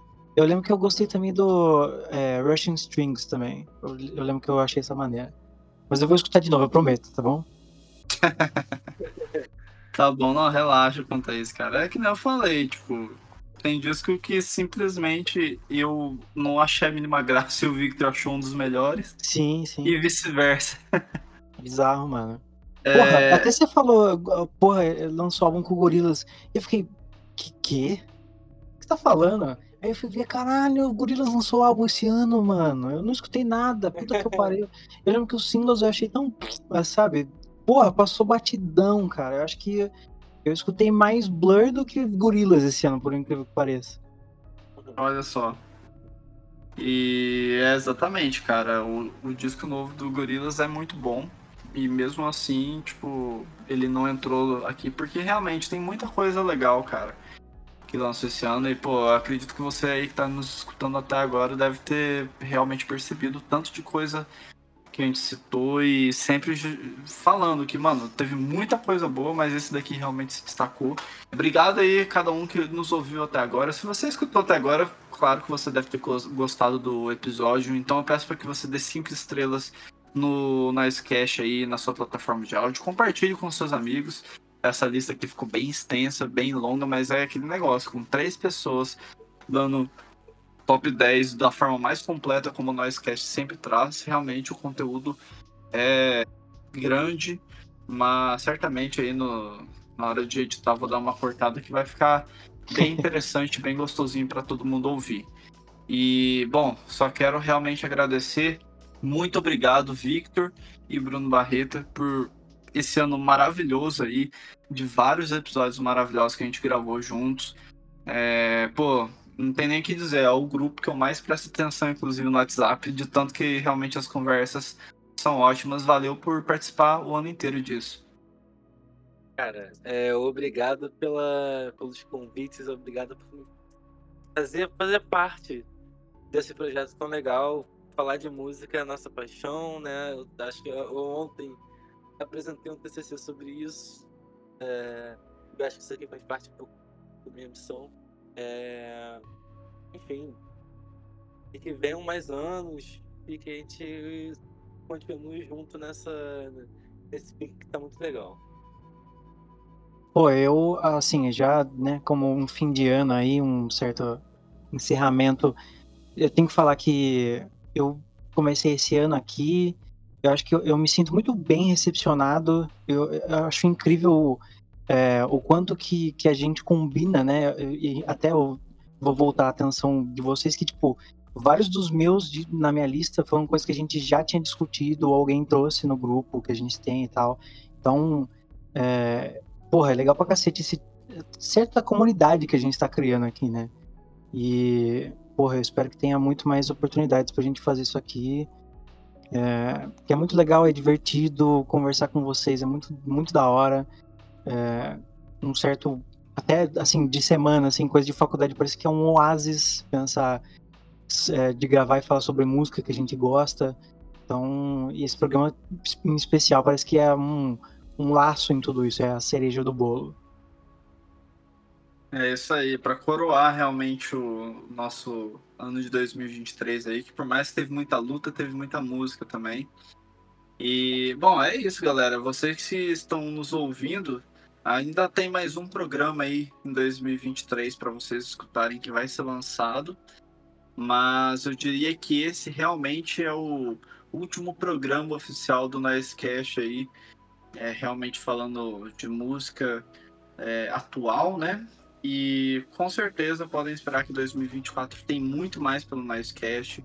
É um ano que eu realmente espero conseguir intensificar os conteúdos por vários motivos, mas basicamente porque também eu estou terminando minha faculdade, então eu espero que em dois mil e vinte e quatro eu consiga colocar várias coisas que já estavam na minha mente e colocar realmente para acontecer aí durante esse ano. E com certeza tentarei trazer Victor e Bruno Barreta com maior frequência aí nos nossos programas. Sempre que possível a gente tenta trazer aí esse trio marcante do Noisecast. Os três noisqueteiros. Boa. Mas é isso, gente. Só tenho a agradecer. Realmente o Noisecast é um projeto que surgiu do nada e ter ele há tanto tempo e fazendo programas tão sérios e intensos sobre músicas é realmente prazeroso demais. E assim a gente vai acabando mais um Noise. Obrigado por cada um que, que participou e que acabou ouvindo aí o Noisecast durante o ano. Logo a gente volta com mais episódios pelo Noisecast. Valeu demais, Victor. Valeu demais, Bruno Barreta. Logo a gente tá de volta. Um abraço e fui!